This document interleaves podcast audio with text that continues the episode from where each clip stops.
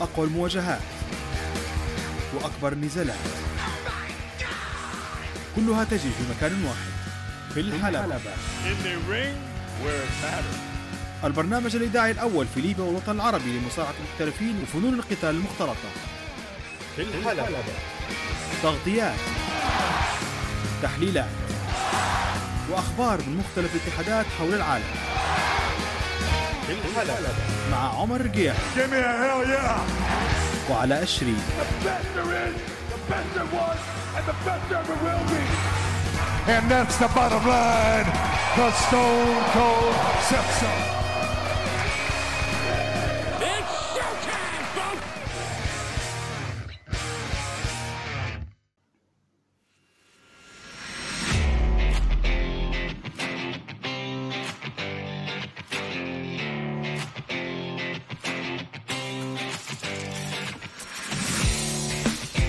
بسم الله الرحمن الرحيم. أعزائي المستمعين في كل مكان السلام عليكم ورحمة الله وبركاته.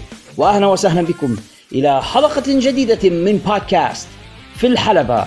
In the Ring Where It Matters. تأتيكم كما العادة من استديوهات منزل المتواضع. هنا في عنزارة بطرابلس الليبية معكم من هناك محدثكم The Prof. على الشريف. أرحب بكم أعزائي المستمعين إلى هذه الحلقة الجديدة من البودكاست الحلقة الثامنة والتسعين والتي تأتيكم عبر Anchor.fm ومنصاته المتعددة. نحن موجودون على Spotify Apple Podcast Google Podcast وكافة منصات الاستماع الأخرى. كذلك نحن موجودون على قناتنا على يوتيوب قناة خارج الصندوق للإنتاج الإعلامي. ويمكنكم أحيانا الاستماع إلينا عبر أثير 96.9 FM في مدينة طرابلس قناة ال Y FM صوت الشباب. فحيثما كنتم في أرجاء هذا العالم الفسيح وأيما كانت الوسيلة التي اخترتمونا للاستماع إلينا عبرها نرحب بكم جميعا فردا فردا ونشكركم لاختياركم إيانا لقضاء شيء من وقتكم الثمين في الاستماع إلينا. ونحن نناقش شؤون وشجون هذا العالم المجنون عالم مصارعة المحترفين فمرحبا بكم جميعا في هذه الحلقة من البودكاست. كما ولا يفوتني في بداية هذه الحلقة أن أهنئكم جميعا بدخول العام الهجري الجديد سنة 1445 لهجرة النبي صلى الله عليه وسلم. أسأل الله العظيم رب العرش العظيم أن يجعلها سنة خير ويمن وبركات علينا وعليكم وعلى سائر الأمة الإسلامية جمعاء وكل عام والجميع بخير. عالمنا يشتعل هذه الأيام وأنا نتكلم فقط عن عالم مصارعة المحترفين بل العالم الذي نعيش فيه بفضل هذا الطقس والمناخ الساخن جدا الذي نشهده هذه الأيام.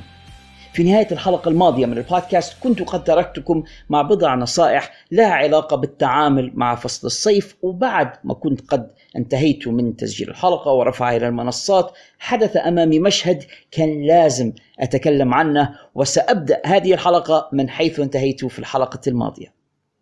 بجوار مقر عملي يوجد مضمار للركض وعادة ما أقوم بركن سيارتي هناك بجوار المضمار في ظل بعض الأشجار الموجودة هناك بجوار المضمار ثم أتمشى إلى مقر عملي. ذات صباح بعد رفع الحلقة الماضية من البودكاست رأيت وأنا باتجاهي إلى العمل شابا يذهب إلى المضمار من أجل ممارسة الرياضة. لاحظوا بأن الشمس كانت قد ارتفعت وأصبحت يعني شديدة الحرارة وترسل بأشعتها الحارقة إلى الأرض. الذي لفتني في هذا الشاب أنه كان يرتدي ملابس سوداء. تخيلوا اللون الأسود. وحتى التيشيرت أو القميص الذي كان يرتديه كان ضيق لاصق على جسده. وتمنيت للحظة أن يستوقفه وأتكلم معه ولكن للأسف كان قد دخل و يعني فاتت الفرصة ولكنني قررت على الأقل أن أقول هذه الكلمات من خلال البودكاست.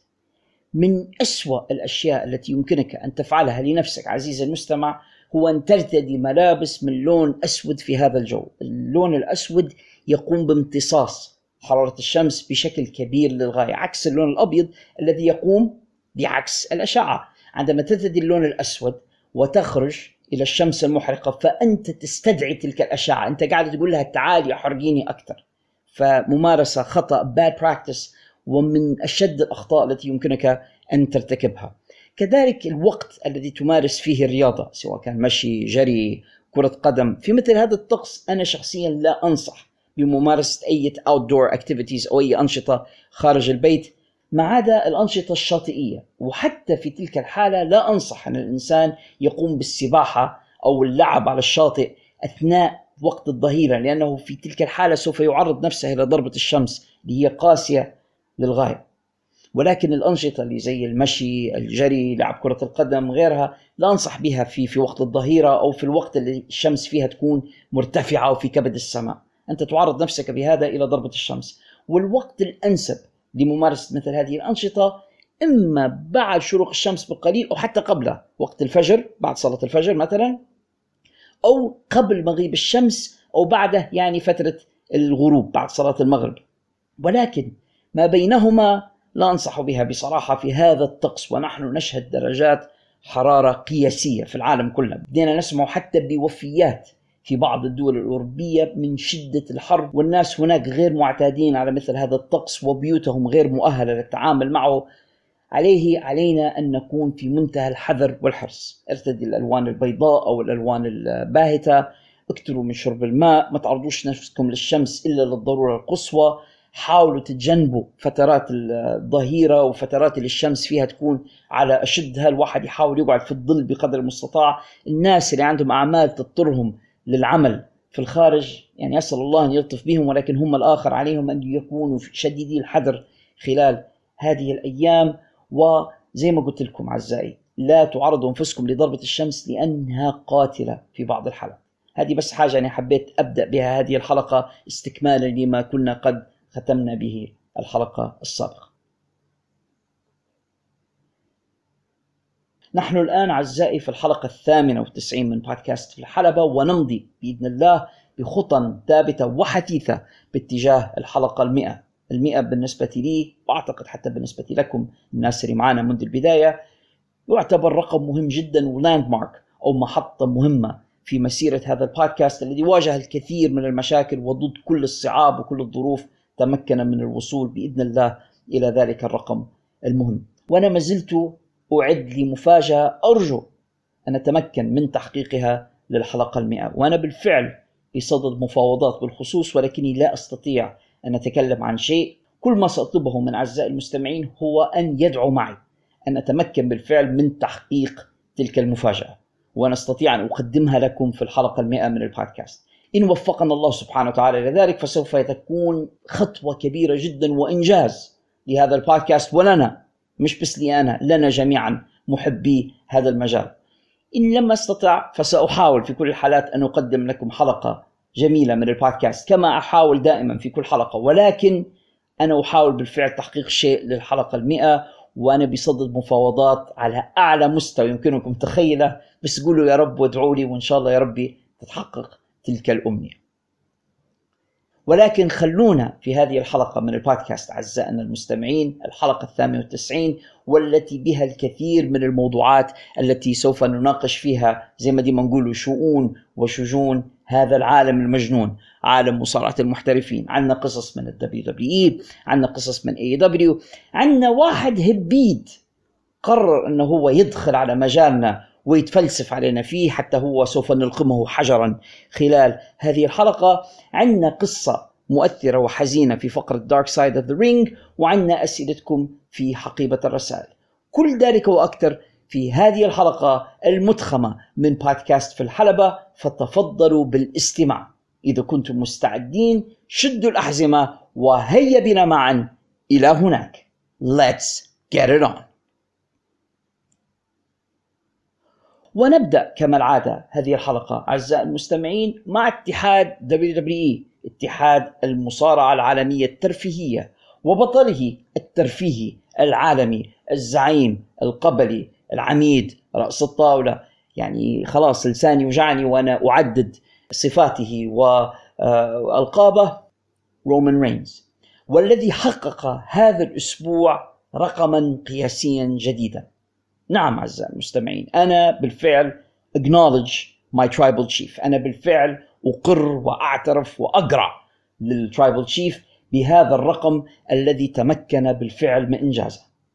حطم رومان رينز رقما عالميا قياسيا جديدا في عدد الأيام التي لم يدافع فيها عن لقبه. خلينا نعود مرة ثانية.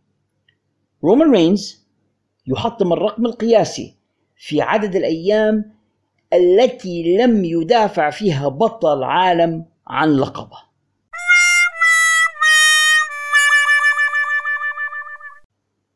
حيث بقي رومان لما يزيد عن 100 يوم بدون أن يدافع عن لقب the WWE the Universal Championship الذي يحمله منذ أكثر من ألف يوم والذي كان آخر مرة دافع فيها عنه في رسلمانيا الماضي يوم الثاني من أبريل الماضي.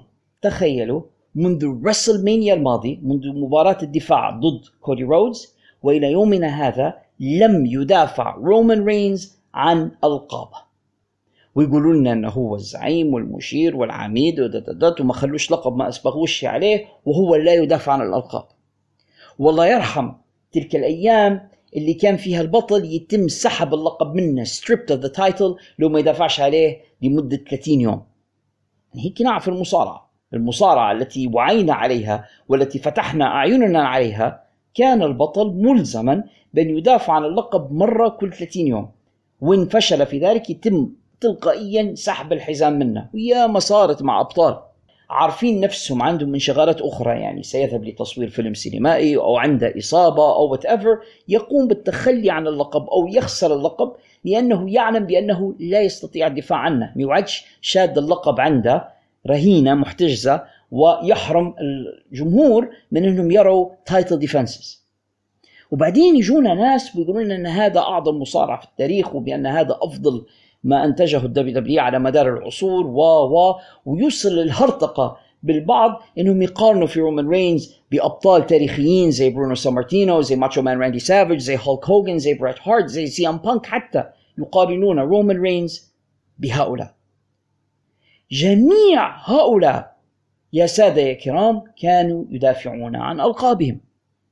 Common sense. أمال بطل ليه؟ علاش اسمك بطل إذا أنت ما تدافعش عن اللقب؟ فما نستطيع نقوله الآن إن الرومان رينز تحول فيما يبدو لي أنا إلى خزنة لتلك الأواني الفاخرة التي لدينا في المنزل.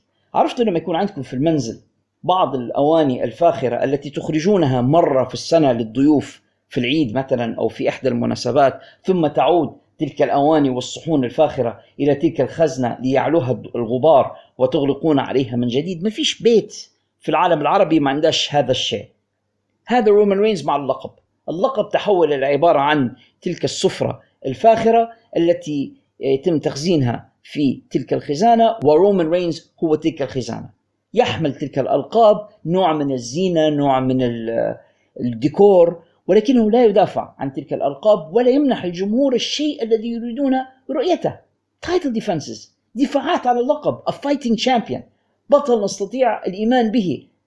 الاحتشاد وراءه تشجيعه أو حتى التشجيع ضده. هو لا يمنحنا هذه السعادة لأنه بكل بساطة يكتفي فقط بأن يدخل حاملا أحد تلك الألقاب. اللقبان الآخران يحملهما المستشار أو the wise man الصهيوني بول هيمن ويبوز علينا ويستعرض علينا في عضلاته acknowledge me acknowledge me. وموضوعه في الاتحاد لا يزيد عن كونه مسلسل درامي.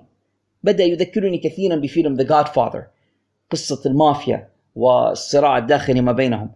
رومان ضد أبناء عمه والقصة التي يبنونها وحتى مباراة الدفاع التي قد تقام ما بينه وبين جين أوسو ستكون في النهاية ما بينه وبين واحد من ربعه واحد من أبناء عمه.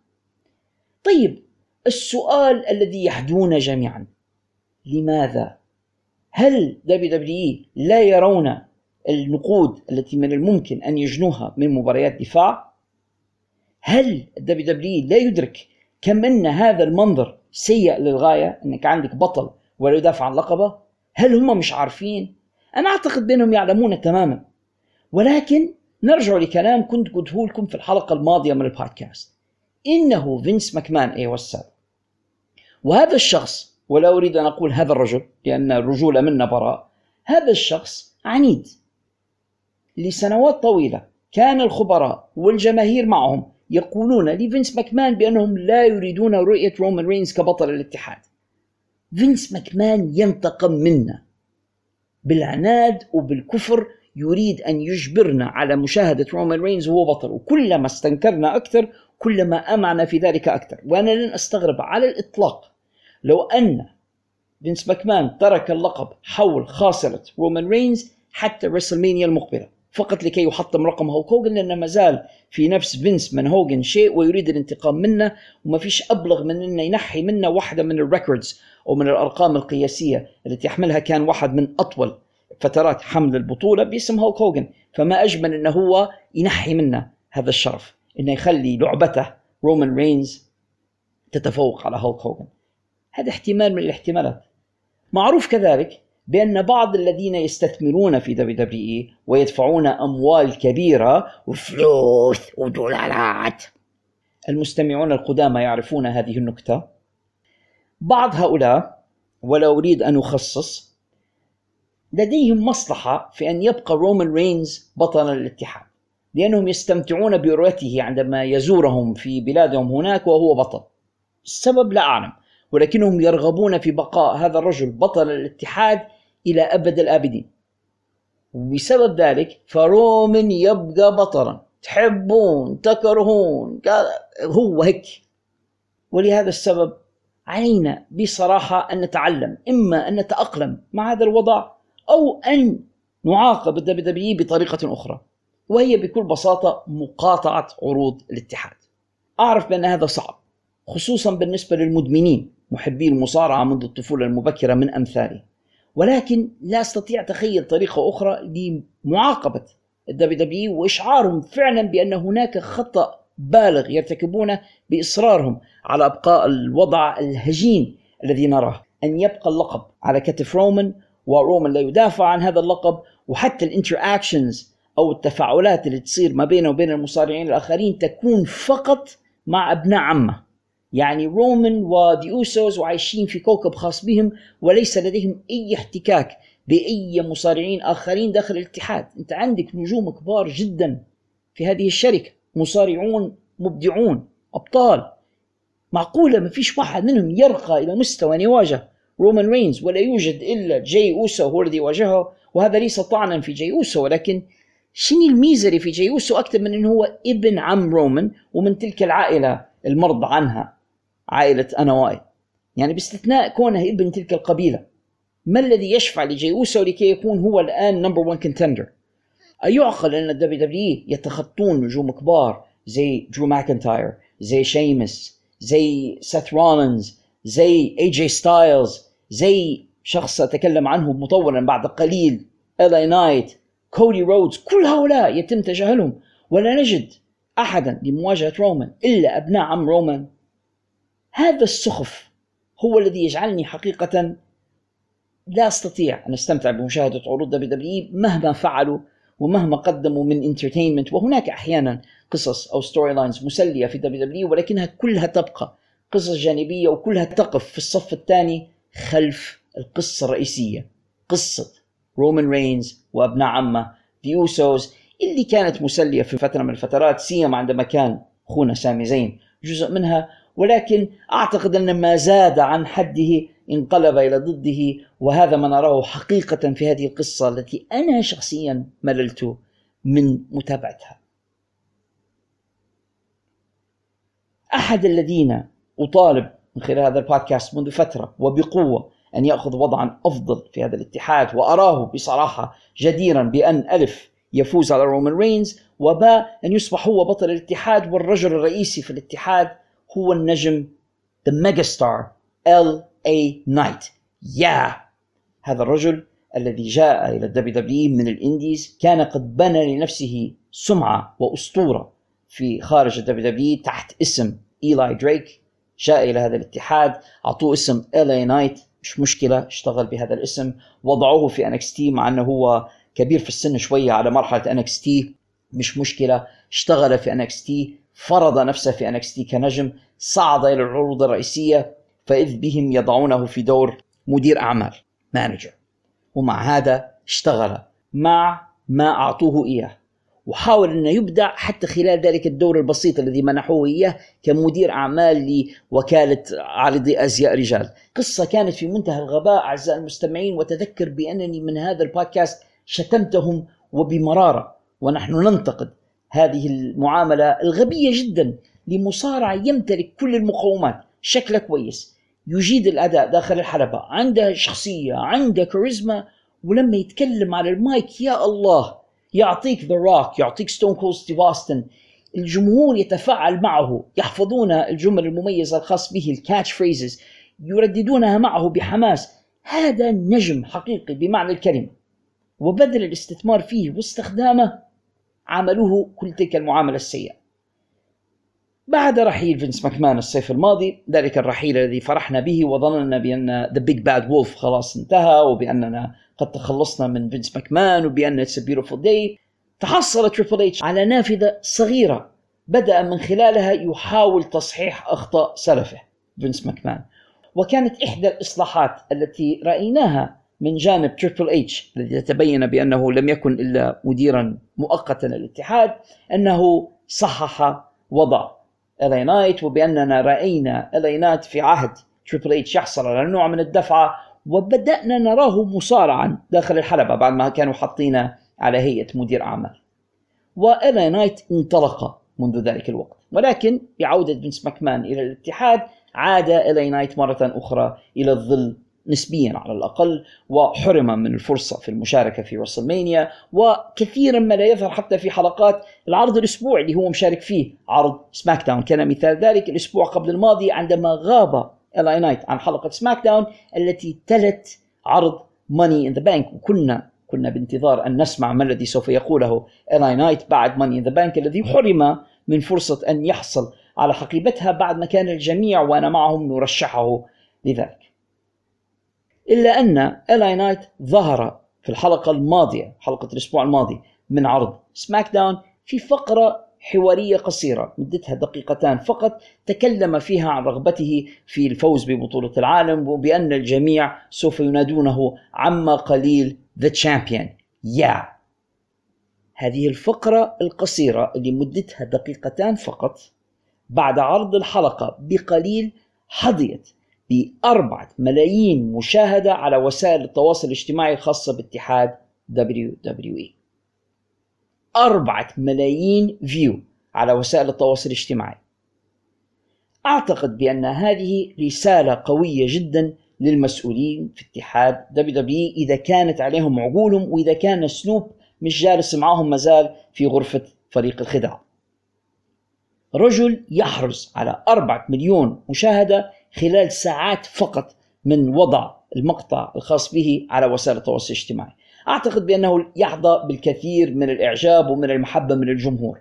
وما يدل على ذلك كذلك مبيعات ال merchandise التي تحمل اسمه وصورته تحول L.A. Knight في الفترة القصيرة الماضية إلى واحد من ال top sellers في مجال ال merchandise بالنسبة لاتحاد WWE. وينافس ستون كول ستيف أوستن the nWo رومان رينز كودي رودز والآن L.A. Knight الذي الآن فقط دخلت ال merchandise الخاصة به متجر ال WWE الإلكتروني أعتقد بأن هذه كلها رسائل قوية جدا من الجمهور إلى WWE بأننا نرغب في رؤية هذا الرجل يتبوأ مكانة الصدارة في الاتحاد. وتكلمت في الحلقة الأسبوع الماضي من البودكاست باستفاضة عن L.A. Knight ومزاياه ولماذا أعتقد بأنه من الخطأ عدم الدفع به.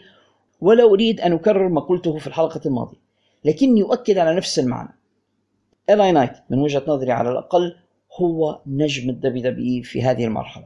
هو الرجل الذي بإمكانهم لو بس حطوا عقولهم في رؤوسهم بدل أن يضعوها في مكان آخر بإمكانهم أن يبنوا الاتحاد حول هذا الرجل. هذا الرجل الذي هو بالفعل يمتلك جميع مقومات نجم اتحاد مش بس a good hand مش بس مصارع كويس داخل الحلبة مش بس مكانك مش بس متكلم لا.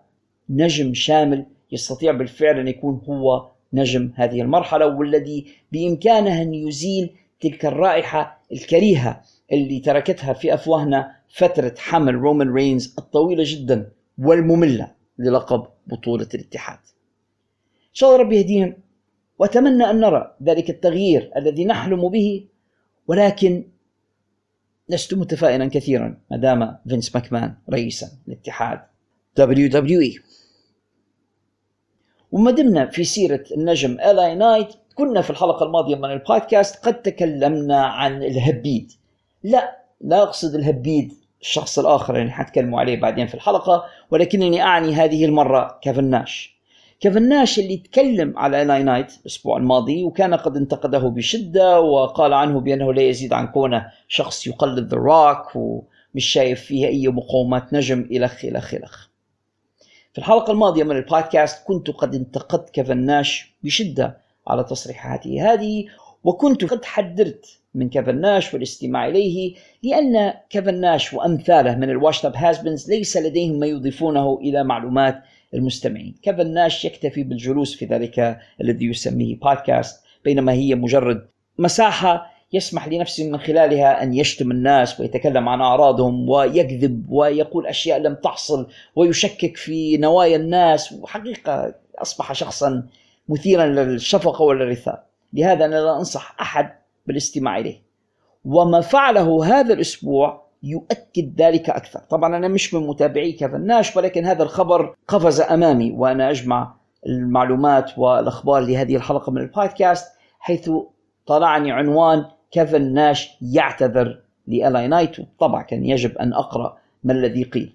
فإذ بكيفن ناش وبعد موجة الاستنكار التي عمت عالم مصارعة المحترفين لتصريحاته ضد الاي نايت لأنني أنا لم أكن الوحيد الذي استنكر بل تكلم حتى صديقه شون مايكلز واستنكر هذه التصريحات وبوكرتي تكلم وهناك الكثير ممن انتقدوا كيفن ناش على وسائل التواصل الاجتماعي وقالوا له بأنك مخطئ في آرائك. بخصوص الاي نايت وبأن عليك أن ترجع وتشاهد الاي نايت لأن يبدو أنك لم تشاهده. بالفعل اعترف كيفن ناش في الحلقة الماضية من البودكاست الذي يقدمه بأنه لم يسبق له مشاهدة الاي نايت وبالتالي فقد أخطأ في الرجل بانه كان عليه بعد أن استمع إلى كل ذلك الاستنكار. عاد ورأى بعض المقاطع لألاي نايت واقتنع به وهو بالفعل مصارع كويس ويعرف ياخذ الحركات بشكل سليم ومصارع آمن ونجم وكنت أتمنى أن أكون مصارعا الآن لكي يواجه رجلا مثل هذا. يعني أنت ما شفتاش وما تعرفاش تتكلم ليه؟ تشتمه ليه؟ بتحطي نفسك في مواقف بايخة ولكن هذا هو سمة الأبو العريف. وسنتكلم فيما بعد في هذه الحلقة عن واحد تاني أبو عريف وهبيد الشخص الذي يجب أن يتكلم يعرف أو ما يعرفش يهرف بما لا يعرف يتكلم في كل شيء. هؤلاء الناس هم اللي مضيعين العالم على فكرة.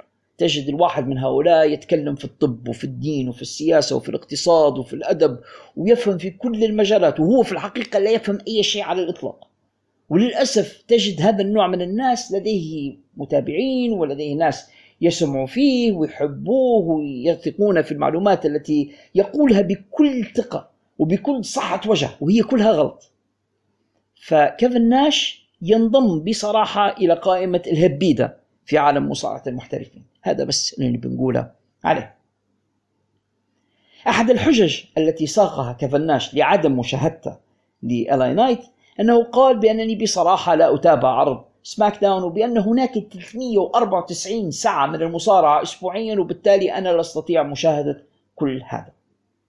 الرقم 394 ساعة ذكرني كثيرا بما نسميه ب the Scott Steiner math رياضيات سكوت ستاينر برومو شهير جدا لسكوت ستاينر وهو يعمل حسابات طبعا كلها خطأ وهي حسابات كوميدية مضحكة يعني ولكن أصبح يضرب بها المثل. يبدو بأن كيفن ناش متأثر قليلا بتلك المدرسة في الحساب. أكيد عدد ساعات التلفزية للمصارعة لم تبلغ 394 ساعة في الأسبوع ولكن ما سأتفق ويا للعجب مع كفناش هذه المرة. بشأنه هو أن هناك بالفعل too much wrestling on television أو هناك مصارعة أكثر من اللازم هذه الأيام على شاشات التلفزيون. يعني إذا نظرنا إلى الاتحادين الرئيسيين في العالم اليوم WWE و AEW نجد بأن WWE لديهم عرضهم Raw ثلاث ساعات سماك داون ساعتان NXT ساعتان وهناك عروضهم المنوعة الأخرى التي يقدمونها من خلال WWE Network. ثم نذهب إلى الاتحاد الآخر AEW ونجد بأنه هو الآخر لديه الكثير من ساعات البث. لديهم عرضهم الرئيسي داينامايت مدته ساعتان. ثم عرضهم ليلة الجمعة. Rampage لمدة ساعة. ثم ساعتان أخريان مع Collision نجد أن بهذا AEW لديهم سبع ساعات. هذا غير العروض الأخرى أو أحيانا Battle of the Belts إلى آخره. هذا بغير الحديث عن الاتحادات الأخرى الأصغر حجما زي Impact Wrestling الذي لديه ساعتان على قناة AXS TV أو MLW الذي مش عارف أنا لماذا يتشبث بالبقاء والذي يقدم عروضه عبر يوتيوب أو NWA الذي يحاول هو الآخر تقديم عرضه الفاشل أيضا عبر يوتيوب هذا ناهيكم عن العروض غير الأمريكية. يعني اليابان عالم آخر تماما. لديهم عروض و pay-per-views وحلقات ومباريات واحداث آخرها هذا الذي يقام الآن the G 1 والذي بصراحه أعجز عن متابعته في هذه الفترة بسبب كثرة العروض الأخرى التي لدينا هنا. هناك الكثير من العروض حول العالم في الولايات المتحدة.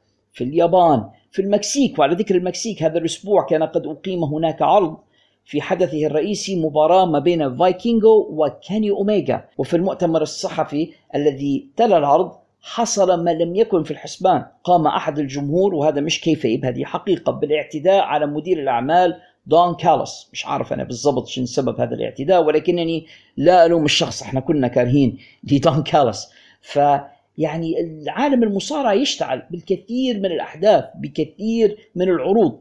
أصبح من الصعب جدا متابعة كل هذا الكم. هذا ما يسمى في عالم ال business ال overexposure أو ال oversaturation أن الجمهور الآن يأخذ جرعة مصارعة أكثر مما يريدها. عندما يكون متاحا أكثر من اللازم ويكون موجود بكثرة شديدة جدا الناس تمل منه. وأعتقد بأن الأشياء عندما تكون نادرة أو صعبة الحصول عليها تكون أكثر قيمة لدى الجمهور. أنا أتذكر عندما كنا صغارا ونتابع المصارعة كان من الصعب جدا أن أن نحصل على المصارعة أصلا أو أن نشاهدها.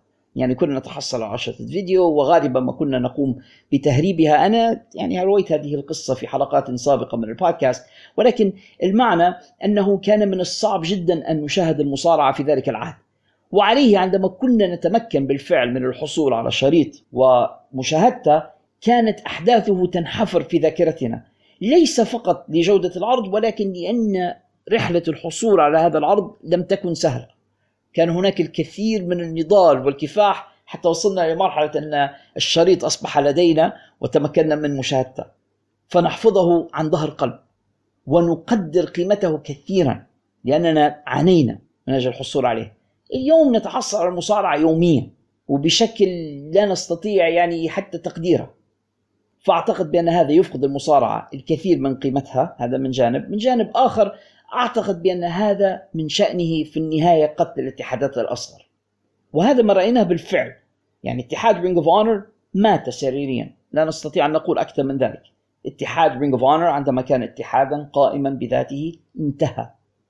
وتم بيعه إلى اتحاد AEW الذي يستخدمه more or less يعني بطريقة أنا شخصيا غير راض عنها ولكنها أصبحت واحدة من ممتلكات توني خان اتحاد Ring of Honor شخصيا أنا أتنبأ بأن اتحادات زي NWA و MLW لن يتمكن من الاستمرار أكثر مما استمر. كلا الاتحادين لا يمتلك المقومات المالية أو الداعمين. اتحاد MLW ليس لديه معلنون ليس لديه داعمون. عنده مالك كورت باور أنا شخصيا لا أدري كم الثروة بتاعته ال net worth الخاصة به ولكنه يقوم بالإنفاق من جيبه الخاص. ولا يدفع الكثير من النقود للمصارعين الذين يعملون لحسابه. يعني ياخذوا في مرتبات صغيرة جدا وفي المقابل يسمح لهم بأن يقبلوا bookings أو يقبلوا تعاقدات من اتحادات أخرى عندما يرغبون في ذلك. شريطة أن يلتزموا معه في MLW وهو الميزة التي يقدمها لهم بحسب ما يعتقد إنه وضعهم في اتحاد عند عرض تلفزيوني. هذه الميزة التي يمنحها لهم فهذا يساعدهم في الدعاية لأنفسهم. ولكن عدا ذلك اتحاد MLW ليس لديه أي شيء. ومهما حاول كورت باور إنه هو يوفر من نفقات العرض إنه هو يقدم إمكانيات بسيطة إضاءة بسيطة حلبات بدون ديكور إلى آخره. هذا كله يؤثر على جودة العرض ويخلينا نحسه بأن عرض درجة ثانية ودرجة ثالثة وبالتالي يزهد الجمهور في مشاهدة هذه العروض. وفي النهاية في النهاية الناس ليس لديهم وقت لمشاهدتهم لأن ما فيش حاجة must see ما فيش حاجة قاعدة تصير في MLW تجبرك على مشاهدة MLW لا أشعر وأنا أتابع MLW بأن هذا منتج مميز. كان مميزا منذ سنتين عندما كان عندهم ديفي ريتشاردز وكان عندهم آه، بعض النجوم الآخرين اللي كانوا بالفعل يقدمون الإضافة ولكن الكثير من هؤلاء يغادرون هذا الاتحاد. آخر من لديه الآن من النجوم الذين يلفتون النظر ألكسندر هامرستون وجيكوب فاتو وأنا أعتقد بأنه لن يتمكن من الاحتفاظ بهذين النجمين أكثر. MLW عايش على أمل أن يكسب القضية ضد WWE أنا أقول لهم في المشمش لا أعتقد بأنهم يستطيعون ذلك. وإذا ما خسروا القضية اللي تكلمنا عليها مطولا في الحلقة الماضية من البودكاست إذا خسروا تلك القضية فأعتقد بأن هذا الاتحاد سوف يقفل أبوابه بالكلية. وضع the NWA اسوء من ذلك. NWA الذي يملكه نجم ال rock roll السابق بيلي كورجن وينفق هو الآخر على هذا الاتحاد من جيبه الخاص. في سنة 2019 كان لديه عدد كبير من النجوم في the NWA وتمكن أن يقدم عرض جميل عرض Power وبالفعل كان مسلي. يعني عندما كان عنده ايلاي دريك وجيمس ستورم ونيك الدس وكل هؤلاء ولكن برحيل جميع هؤلاء من الاتحاد ولم يبقى معه إلا تايروس وتايروس الآن هو بطل الاتحاد الحقيقة لم يعد هناك شيء الواحد يشاهده في the NWA لم يبقى لديه إلا هذا الاسم التاريخي the NWA وهو بالفعل يعني علامة في عالم المصارعة وعنده مصارعة واحدة تعتبر مميزة هي كميل. وما عدا ذلك لا أعتقد بأن هذا الاتحاد يستحق المشاهدة على الإطلاق ولا أعتقد بأن بيلي كورجن يستطيع أن يواصل الإنفاق من جيبه الخاص إلى ما لا نهايه دون أن يكون هناك مردود. NWA لا يحقق شيئا لا يشاهدهم الكثيرون في يوتيوب لا يتحصلون على مبيعات لل pay-per-views الخاصة بهم لا احد مهتم ومرة أخرى جمهور المصارعة العالمي مهتم إما ب WWE أو ب AEW والبعض يتابع عروض New Japan Pro Wrestling وعدا ذلك قليل جدا من يتابع عروض هذين الاتحادين. يبقى هناك اتحاد Impact Wrestling وهذا الاتحاد الذي دائما ما يصفه الخبراء بأنه هو the cockroach أو صرصار عالم مصارعة المحترفين بطريقة ما دائما ما يجد Impact طريقة للاستمرار وللبقاء هم مملوكون من قبل شركة مليارية كبيرة هي مؤسسة Anthem و Anthem تنفق على Impact Wrestling ما يكفي لبقائها على قيد الحياة. يعني مش عاطينهم فلوس كبيرة مش عاطينهم إمكانيات وإضاءة وتصوير وإخراج. حتى النجوم الذين يأتون لاتحاد Impact Wrestling ليس بمقدورهم البقاء هناك لفترات طويلة.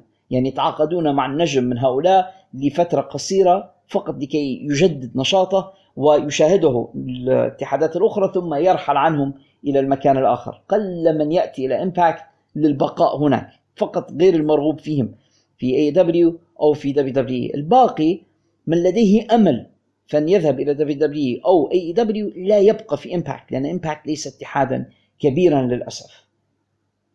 الأمل الأخير الذي أراه لهذه الاتحادات الثلاث هي أن تتحد معا بطريقة ما أن يجدوا توليفة يستطيعون من خلالها اختيار الأفضل من بين نجومهم MLW NWA و Impact ربما يستطيعون تقديم شيء بشرط أن يكون لديهم production uh, values أو قيم إنتاجية جيدة ويقدمون عرضا يستحق المشاهدة. وحتى في تلك الحالة الشك في الأمر لأن كثرة عروض المصارعة المقدمة على التلفاز في هذه الأيام فاق الحد وما زاد على حده سينقلب إلى ضده عندما تكون العروض كثيرة بهذا الشكل حتى الناس لن تبقى لديهم الرغبة في متابعة مصارعة المحترفين. في الحقيقة هي مشكلة طريفة للغاية وتكاد تكون مشكلة مضحكة. يعني أنا أتذكر من عدة سنوات كانت المشكلة في عالم مصارعة المحترفين أن دبليو دبليو انفرد بالمشهد ولم يكن هناك اتحاد كبير إلا هو وكان هو الوحيد الذي يستأثر بالعروض التلفزيونية والكثير من النجوم لا يجدون لهم مكانا يعملون به. أتذكر ذلك كما لو أنه كان بالأمس بعد وفاة WCW و ECW وبقاء دبليو دبليو اف الذي أصبح فيما بعد دبليو دبليو اي وحيدا في المشهد. اليوم بعد مرور أكثر من 20 سنة على ذلك أصبحت المشكلة أن لدينا الكثير من الاتحادات والكثير من العروض التلفزيونية والجمهور لم يعد يرغب أو حتى يستطيع أن يتابع كل هذا الكم من العروض. وهذا في النهاية يؤدي إلى أن الناس لا يريدون متابعة المصارعة ويلتفتون عنها إلى أشياء أخرى لمتابعتها. وهذا أيضا يؤثر على الصناعة لأن هناك الكثير من العروض لا تشاهد وهناك الكثير من المصارعين الكبار اللي عندهم إمكانيات ولديهم مقدرات ولكن الناس لا يستطيعون متابعتهم بسبب كثرة العروض.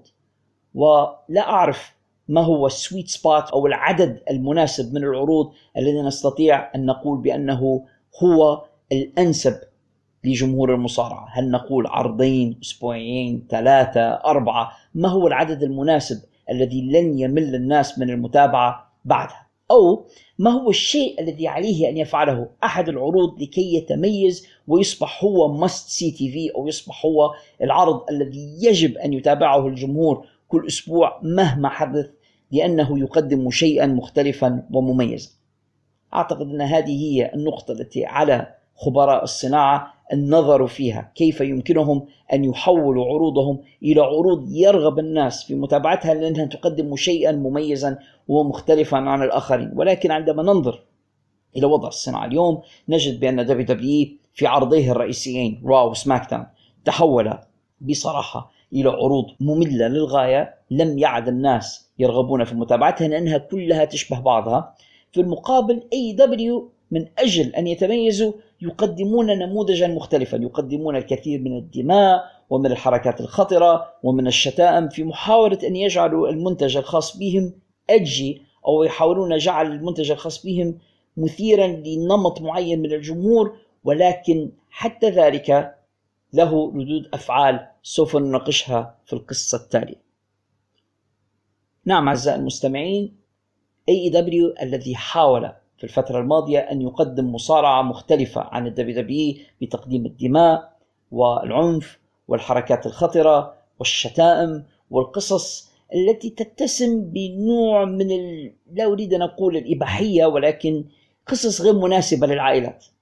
هذا الشيء جعلهم يتميزون عن دبليو دبليو ولكنه أيضا أثر على معدلات المشاهدة. لأن الكثير من الناس في الولايات المتحدة لن يسمحوا لأطفالهم بمشاهدة عروض AEW بسبب ال rating أو بسبب التصنيف الخاص بها لأنها غير مناسبة للأطفال وللعائلات. فعليه يخسرون نسبة من الجمهور يذهب إلى دبليو دبليو لأن دبليو دبليو يسمي نفسه PG أو يقول عن نفسه بأنه مناسب للعائلات ومناسب لمتابعة الأطفال.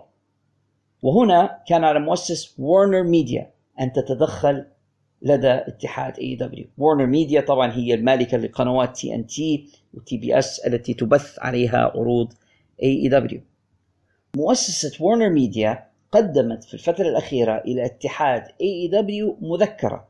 بمجموعة من القواعد التي يريدون الاتحاد الالتزام بها إذا ما كانوا يريدون الاستمرار معهم وإذا كانوا يريدون الحصول على الدعم المالي الكبير. يشاع بأن مؤسسة وارنر ميديا تريد الاستثمار في AEW بمبلغ كبير للغاية. يشاع تحت مليون خط لأنني لا أريد تأكيد هذا الرقم ولكن يشاع بأن وارنر ميديا ينظرون في الاستثمار بمبلغ مليار دولار في اتحاد AEW 1 billion dollars 1 billion, gajillion, fifillion. million. شنو السبب في هذا الاستثمار الكبير؟ لعل البعض منكم أعزائي المستمعين قد سمعوا بإضراب الكتاب والممثلين في هوليوود في الفترة الأخيرة. هناك إضراب كبير نظمه اتحاد ونقابة الكتاب والسينمائيين في الولايات المتحدة، موضوع كبير للغاية وليس هو مجال البحث الآن، ولكن القنوات التلفزيونية بقيت تعاني من فراغ في ساعات البث لأنه لم تعد لديهم برامج درامية وحتى برامج كوميدية أو ترفيهية لأن جميع هؤلاء الذين يقدمونها قد دخلوا في هذا الإضراب المفتوح. وعليه يبدو بأن مصارعة المحترفين واتحاد زي AEW أو زي دبليو دبليو بالنسبة لفوكس وان بي سي قد تكون الحل لأنهم يقدمون ترفيها على مدار العام بدون توقف والمصارعون ليسوا أعضاء في اتحاد ونقابة السينمائيين والكتاب وعليه فإنهم يستطيعون الاستفادة من عروض المصارعة لتقديم الترفيه والانترتينمنت للناس وملء ساعات البث تلك التي أصبحت فارغة بسبب توقف البرامج والمسلسلات الأخرى. ولكن وارنر ميديا في المقابل يريدون ضمان بأن هذا الاستثمار سيكون في محله وعليه فقد طلبوا من AEW التقليل من الكثير من الأشياء العنيفة التي يقومون بها وقدموا زي ما قلت لكم لاتحاد AEW لائحة بالمواد التي لا يرغبون من الاتحاد القيام بها بعد الآن منها على سبيل الذكر لا للحصر النزيف بدون داعي معروف بأن الدماء أحدى أكبر مسببات نقل الأمراض. طلبوا منهم عدم الدخول في منتصف الجمهور والشجار وسط الجمهور عدم قبول المشروبات أو المأكولات من الجمهور عدم أكرمكم الله البصق وسط الجمهور أو أن يخرج أحد المصارعين ودماءه تسيل وسط الجمهور الاعتداء على الجمهور بأي شكل من الأشكال لم يعد مسموحا به في اتحاد اي دبليو القيام بحركات خطرة خاصة تلك التي تسبب إصابات عنيفة للغاية زي الحركات على ال apron حافة الحلبة أو ضربات الكرسي إلى الرأس. هذه كلها أصبحت غير مسموح بها. حركة ال buckle bomb عندما يقوم أحد المصارعين برمي خصمه باتجاه ركن الحلبة بحيث يصيب على مؤخرة رأسه وظهره هذه الحركة أصبحت ممنوعة. في اتحاد AEW وهذه الحركة التي قام بها سيث رولنز في حق ستينج زمان في دبليو دبليو إي وسببت له بإصابة خطيرة. هذه الحركة أصبحت ممنوعة كذلك. ال dives أو القفزات إلى الخارج غير مسموح بها وأكد المسؤولون في ورنر ميديا بأنه إذا كانت هناك دواعي للقيام بحركات خطرة فإنه على المصارعين للحصول على إذن مسبق بذلك. من إدارة الاتحاد ومن ال coaches أو من المدربين اللي في الاتحاد والتنسيق لذلك. يعني ما يفاجئوش توني كان بأنهم قاموا بهذه الحركات. وهنا أعتقد بأن ورنر ميديا يضعون توني كان في موضع المسؤولية. توني كان في الكثير من المواقف أعزائي المستمعين يكون مشاهدا مثله مثلنا. يجلس ويشاهد ويفاجأ معنا بما يفعله المصارعون الذين أخذوا بصراحة حريتهم أكثر من اللازم. وأخذوا راحتهم ويفعلون ما يريدون ولا يستشيرون توني كان في شيء. وهذا ما يسبب في كل تلك الفوضى وتلك الإصابات.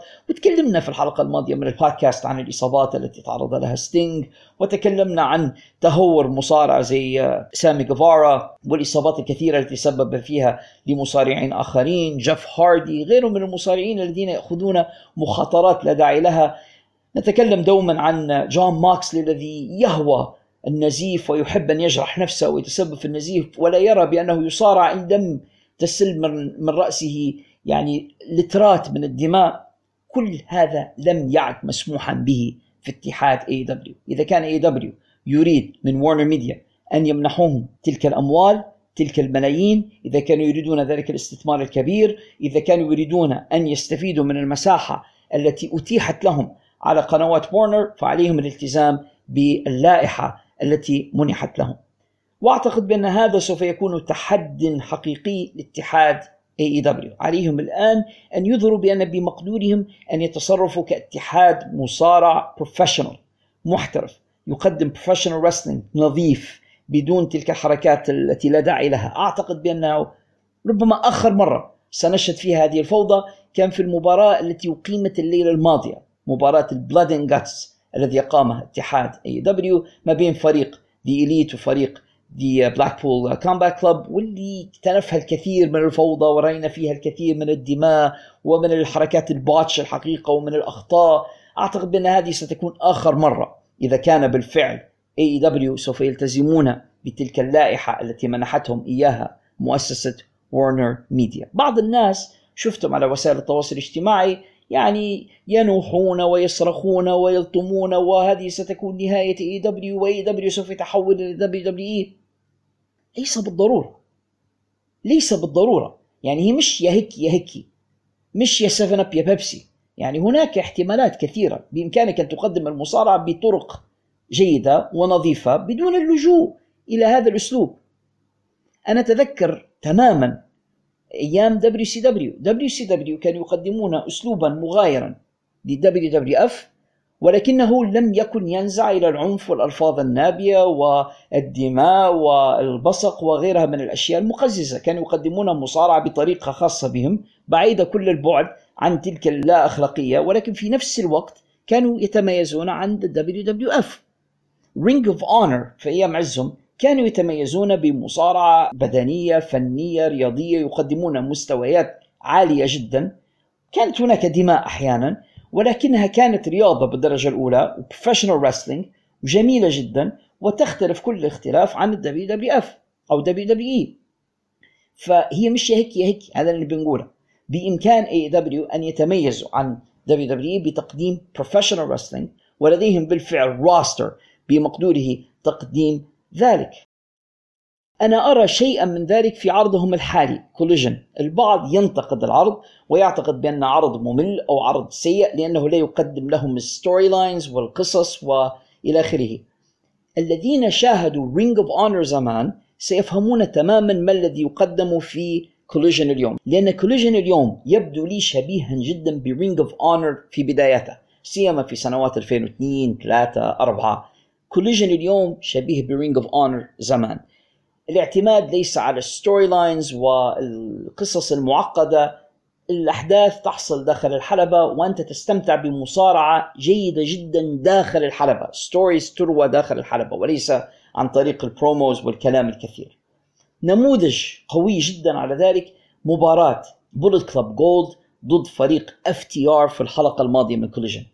قدم لنا على مدار 58 دقيقة مباراة. أعتقد بأنها مباراة العام بالنسبة لل tag teams على الأقل. واحدة من أجمل مباريات ال professional wrestling التي رأيناها في سنة 2023 بل أذهب وأقول بأن هذه مباراة ك tag team match عندي أنا على الأقل أجمل من مباراة كيفن أوينز and سامي زين ضد فريق The Usos في بالنسبة لي أنا فضلت مباراة FTR ضد فريق Bullet Club Gold مباراة رائعة. فيها دراما فيها قصة فيها أحداث فيها athletic performance أداء رياضي كل ذلك بدون الحاجة إلى storylines وقصص وأمي قالت على أمك وزوجتك كذا وأمي كذا.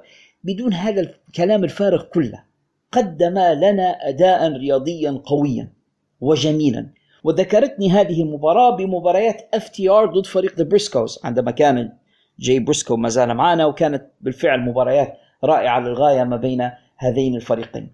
بالنسبة لي this is wrestling. هذه هي professional wrestling بدون الحاجة إلى ال show business بدون الحاجة إلى الخزعبليات والقصص اللي ما لهاش داعي. وتعرفوا تماما رأيي في الحنكليشي شنكليشي والقصص اللي زي قصة The Undertaker وغيرها. أنا لا أميل إلى مثل هذه القصص وأحب المصارعة أن تكون athleticism أن تكون رياضية.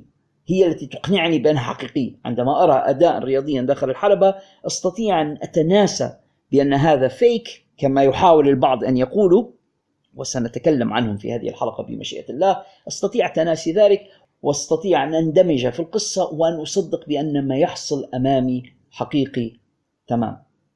في نفس الحلقة من عرض كوليجن شهدنا نهائيات كأس أوين هارت التذكارية التي شهدت مباراة CM Punk ضد ريكي ستاركس مباراة كانت قوية جدا ما بين الرجلين وأعتقد بأن CM Punk أعطى لريكي ستاركس أهم وأفضل مباراة في مسيرته.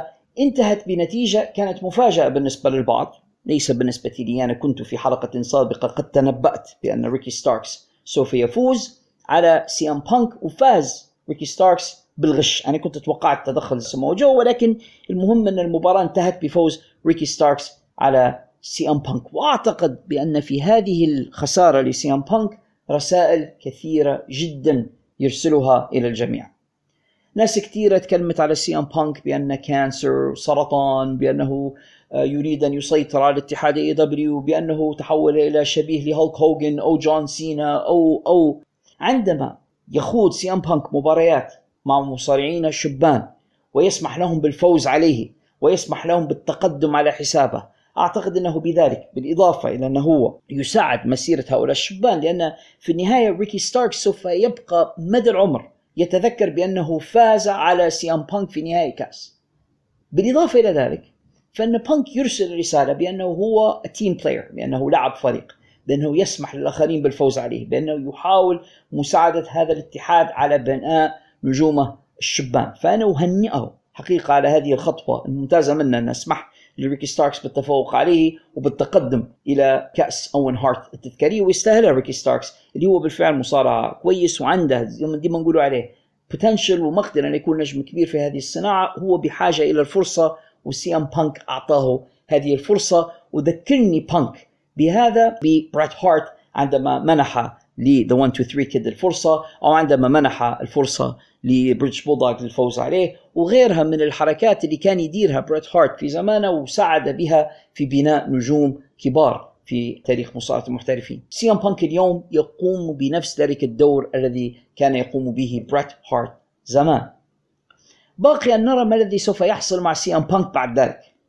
هل سي إم بانك سيتحول إلى heel أم سيستمر ك face كبطل؟ شخصيا أميل إلى أن بانك ينقلب إلى heel بصراحة. لأن هناك الآن mixed reactions هناك ردود أفعال مختلطة حيال سي ام بانك من طرف الجمهور. هناك من يهتفون له وهناك من يهتفون ضده. إذا انقلب إلى heel سوف يهتف ضده الجميع. خلاص حياخذ صرخات الاستنكار من الجمهور كله باعتباره heel أو باعتباره مصارع شرير في العرض.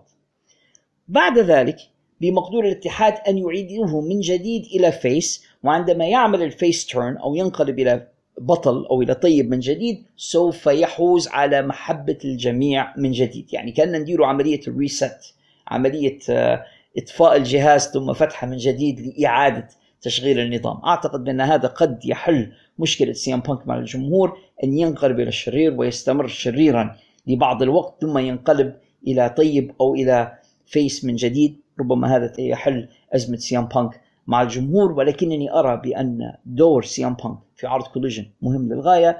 أعتقد شخصيا بأن عرض Collision هو العرض الأفضل من بين عروض AEW وأعتقد بأن العرض الأفضل اسبوعيا في مصارعة المحترفين. مش بس لأن فيه بانك ولكن لأن فيه كم من النجوم الآخرين الممتازين الذين يساعدون في تقديم عرض رائع جدا. FTR سمو جو براين دانيلسون موجود هناك خلف الكواليس. رودريك سترونغ سكوربيو سكاي الكثير من النجوم الممتازين موجودون هناك في عرض Collision وبتقديم عرض رياضي athletic وليس عرض entertainment يقدمون البديل الحقيقي لما يقدم في WWE هذا على الأقل رأيي فيما يقدم هناك في عرض Collision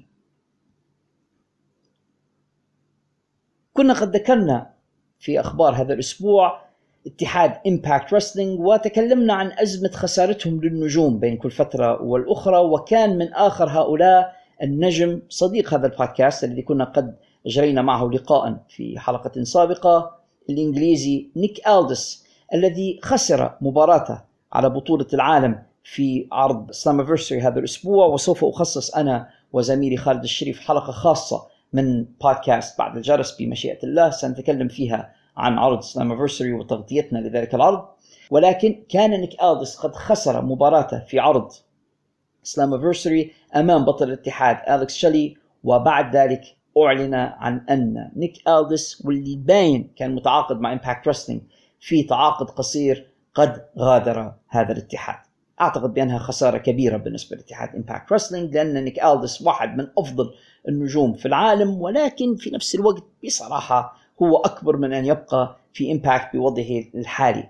وأتمنى حقيقة أن يحظى بفرصة في أحد الاتحادين الكبيرين والأخبار اللي عندي الآن بأن اتحاد WWE مهتم بالحصول على خدمات نيك ألدس وبصراحة أنا أعتقد بأن ألدس سوف يكون مناسبا تماما لاتحاد WWE عنده الشكل عنده الكاريزما أيضا عنده المقدرة الكلامية. ولكني أخشى أن يكون مصيره هناك زي مصير LA Knight يعني نفس ال package موجودة مع LA Knight وال WWE لا يرى فيه شيئا. فأخشى أنهم يجيبوا نيك ألدس ثم يجلسوه أو يركنوه على الرف تماما مثل ما يحدث مع LA Knight ربما الميزة التي سوف تخدم نيك ألدس في حال انتقاله لاتحاد WWE أن هناك كم من المصارعين الإنجليز أو البريطانيين يستطيع التعامل معهم في storylines ما يعني أستطيع أن أرى نيك ألدس مع درو ماكنتاير نيك ألدس مع شيمس. هناك الكثير من الاحتمالات بالنسبة لنيك ألدس إذا ذهب إلى WWE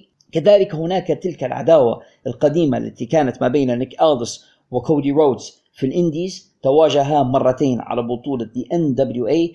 الشك أن ال WWE سوف يعترف بتلك العداوة ولكن إذا ما قرروا الاستثمار فيها فما زالت هناك مباراة ثالثة ما بين الرجلين كان كودي قد فاز في المباراة الأولى ونيك ألدس فاز في الثانية ويبقى هناك The Rubber Match أو مباراة كسر التعادل ما بين الرجلين. وما أجمل أن تقام هناك في WWE إذا كان هناك أحد في WWE ما زال عقله في رأسه وليس في مكان آخر.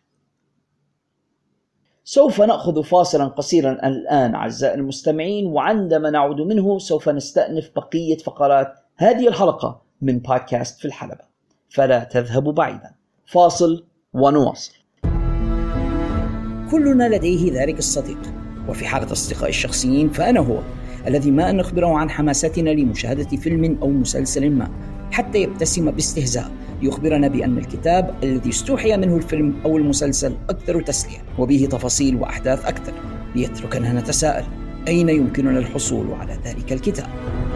رعاتنا الرسميون مكتبة الرسالة العالمية لديهم الجواب. لدى مكتبة الرسالة العالمية سوف تجدون جميع تلك الروايات التي تقتبس عنها الأفلام. هاري بوتر The Witcher جاك ريتشر شيرلوك هولمز Lord of the Rings Game of Thrones الذي تستمعون إلى لحنها هنا. جميعها بطبعات أصلية ومقابل أسعار مناسبة. وإذا كان كتابك المفضل غير موجود لديهم فلا تقلق. بإمكانهم جلبه لكم بأسرع وأقل تكلفة مما يتطلبه شراؤه عبر الإنترنت. مكتبة الرسالة لا تبيع الروايات فقط حيث لديهم الكتب الدراسية والقواميس والمراجع في كافة المجالات العلمية. وإذا لم يكن بمقدورك الذهاب بنفسك إلى المكتبة أيضا لا تقلق فلديهم خدمة التوصيل كذلك. فماذا تنتظرون؟ عالم من المعرفة ينتظركم بمكتبة الرسالة العالمية. زوروا صفحتهم في وصف هذه الحلقة واتصلوا بهم للحصول على ما تريدون من الكتب. فقط اخبروهم أنكم من مستمعي البودكاست وبأن البروف هو من أرسلكم. مكتبة الرسالة العالمية جسركم إلى المعرفة العالمية.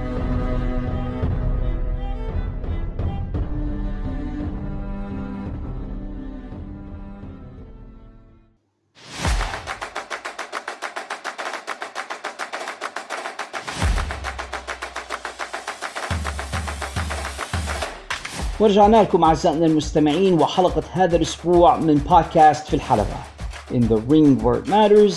وفي هذه الفقرة أعزائنا المستمعين سوف نناقش توقعاتنا للعرض المقبل من اتحاد Ring of Honor هذا الاتحاد الذي اشتراه توني كان وضمه more or less إلى اتحاده القائم AEW يعني نرى هذا الاندماج شبه الكامل ما بين Ring of Honor الذي حوله توني كان إلى اتحاد تطويري AEW المصارعين اللي ما عندهش بهم شغل يحط فيهم في Ring of Honor وأحيانا يقوم ب ترقية المصارعين من Ring of Honor إلى AEW يعني هو بطريقة ما أو أخرى يعامل Ring of Honor زي ما يعاملوا دبليو دبليو في انكس تي العرض المقبل من عرض Ring of Honor هو Death Before Dishonor. نقدر نقول الموت قبل العار. ترجمة للاسم. Death Before Dishonor في السابق كان أحد ال marquee events أو كان أحد العروض الشهرية الرئيسية البارزة لاتحاد Ring of Honor وبعدما اشترى توني كان الاتحاد واصل هذا التقليد واستمر بتقديم عرض Death Before Dishonor. العرض سوف يقام ليلة الحادي والعشرين من يوليو الجاري أو فجر الثاني والعشرين بحسب التوقيت المحلي للمستمع. مكان إقامة العرض سوف يكون في مدينة ترنتون نيو جيرسي تحديدا من مبنى The Cure Insurance Arena. إليكم فيما يلي مباريات العرض وهي كالتالي لنيل بطولة Ring of Honor للفرق الثنائية عندنا مباراة رباعية سوف يخوضها كل من الأبطال The Lucha Brothers, Penta El Zero Miedo and Rey Fenix ومعهم عمرو خالد قصدي أليكس أبراهانتس سيدافعان عن لقبهما ضد كل من The Kingdom مات تيفن and مايك بينيت ومعهم ماريا كاناليس زوجة مايك بينيت فريق The Best Friends تشاك تايلر and ترنت بيريتا ضد فريق Aussie Open المؤلف من كايل فلتشر and مارك ديفيس شوفوا أربع فرق قوية جدا في هذه المباراة. شخصيا أنا لا أميل إلى المباريات اللي فيها الكثير من الزحام ولكن الفرق المشاركة كلها فرق كويسة. لكني ميال إلى احتفاظ ال Lucha Brothers بلقبهما في هذه المباراة. على نيل بطولة نساء Ring of Honor البطلة بين قوسين أثينا ستدافع عن لقبها ضد متحديتها ويلو نايتنجيل أثينا واحدة من أسوأ المصارعات في العالم تضيف إلى ال gimmick السيء متاعها أنها بالفعل مصارعة سيئة و botchy وترتكب الكثير من الأخطاء. في المقابل ويلو نايتنجيل مصارعة ممتازة عندها مهارات عندها قدرات كويسة في الحلبة ومحصلة زخم في الفترة الأخيرة ودفع داخل Ring of Honor و AEW بدليل حتى فوزها بكأس أوين هارت النسخة النسائية. أنا أتمنى وأتوقع فوز ويلو نايتنجيل على أثينا في هذه المباراة. عندنا مباراة على بطولة ال Pure Championship ل Ring of Honor البطل شيباتا سوف يدافع عن لقبه ضد متحديه دانيال غارسيا. أنا لا أعتقد بأن دانيال غارسيا عنده فرصة كرة ثلج في الجحيم قدام شيباتا. شيباتا واحد من أقوى وأشرس المصارعين. دانيال غارسيا ما يزيدش عن كونه مصارع دبق آه، ثقيل الدم. أعتقد بأن شيباتا will make short work out of him حينهي أمره بسرعة. لكن يتوقع ربما ظهور شخص آخر فيما بعد لتحدي شيباتا تحديدا كنتا. توقع ظهور لكنتا في نهاية هذه المباراة وقد يتدخل فيها ولكن توقعي المبدئي فوز شيباتا على دانيال غارسيا. على نيل بطولة Ring of Honor العالمية للتلفزيون البطل سمو جو سوف يدافع عن لقبه ضد دالتون كاسل ومعاه The Boys دالتون كاسل مصارع ممتاز عنده مهارات وعنده قدرات وشفناه حتى بطل سابق ل Ring of Honor لكن لا أعتقد بأنه يستطيع مواجهة سمو جو. فتوقعي أن جو سوف يفوز في هذه المباراة and Joe is gonna kill you. في المباراة الأخيرة على بطولة Ring of Honor العالمية البطل كلاوديو كاستانيولي سوف يدافع عن لقبه ضد متحديه باك هذه مباراة ممتازة. وهذه المباراة لديها القدرة أنها تكون ال seven star match لو سمحوا للمصارعين أن يفعلا ما يستطيعان فعله. كلاوديو كاستانيولي واحد من أفضل المصارعين. باك مصارع مظلوم جدا كان في ال WW ومظلوم أيضا في AEW مش واخد فرصته ومش واخد حظه. وإلا فإن باك واحد من أفضل المصارعين بدنيا وفنيا وتقنيا. وأعتقد بان هو وكلاديو حيديروا لنا حاجة ممتازة جدا. من يفوز في المباراة؟ أنا أتوقع فوز كلاوديو ولكن بصعوبة. والمباراة نفسها قد تكون ال seven star match إذا ما أعطى المصارعان ما لديهما. أعتقد أنه حيكون عرض كويس. عجبني أن مبارياتها قليلة خمسة مباريات فقط. يعني تكاد تكون بمثابة حلقة تلفزيونية. أعتقد أنها حتكون سهلة المشاهدة. وبإذن الله سأعمل أنا وخالد على تقديم حلقة خاصة لتغطية أحداث هذا العرض بمجرد انتهائه بمشيئة الله تعالى في حلقة من بعد الجرس فترقبوا ذلك أعزائي المستمعين. تواصل قناة فايس الأمريكية التلفزيونية تقديم حلقات سلسلة The Dark Side of the Ring. هذه السلسلة اللي دائما ما امتدحها في هذا البودكاست وتكلم عن أهميتها بالنسبة للجمهور لأنها تقدم الوجه الآخر لصناعة مصارعة المحترفين. ناس كثيرة واخدة فكرة أن المصارعة مجرد أضواء وشهرة وبهرج يتمتع بها الناس المشاركون في هذه اللعبة. Dark Side Ring توريك الوجه الآخر أن هناك مآسي وهناك قصص حزينة وهناك الكثير من الألم ومن المعاناة وفي ناس دفعوا ثمن غالي جدا مقابل أن يصبحوا نجوم وبعض الناس لم يستطيعوا بالفعل التعامل مع تلك النجومية. أحد هؤلاء والذين كان موضوع الحلقة التي سوف أحدثكم عنها كان المصارع Junkyard Dog واسمه الحقيقي سيلفستر ريتر أهمية Junkyard Dog و Junkyard Dog على فكرة معناها باللغة العربية أجلكم الله كلب مكب النفايات. عرفتوا مكب النفايات؟ إحنا في ليبيا نقول لها ال rubbish. أحيانا تجدون أجلكم الله كلب يعيش في ذلك المكب يعني موجود هناك ويطارد اللصوص الذين يدخلون لسرقة الأشياء الملقاة في ذلك المكب فيسموا فيه the junkyard dog هذا المصارع اشتهر بهذا اللقب Junkyard Dog ما نعرفش علاش ولكن هذا هو ال nickname الذي عرف به في أيام شهرته وأيام نجوميته. Junkyard Dog أهميته في تاريخ المصارعه أنه هو كان من أوائل المصارعين من ذوي الأصول الأفريقية أو المصارعين السمر الذين يحظون بنجومية كبيرة جدا في مجال مصارعة المحترفين. قصته أن انطلق من كالجاري ألبرتا كندا تحديدا في اتحاد Stampede Wrestling لكنه لم يحظى بالكثير من النجومية وانتقل من هناك إلى لويزيانا وتحديدا إلى نيو أورلينز حيث التقفه مدير الأعمال والمنظم بيل واتس بيل واتس اشتغل به كثيرا في اتحاد Deep South Wrestling وجعله منه نجم الاتحاد ولأول مرة في تاريخ المصارعة مصارع أسمر من ذوي الأصول الأفريقية يكون هو النجم الرئيسي في الاتحاد الذي يصارع به.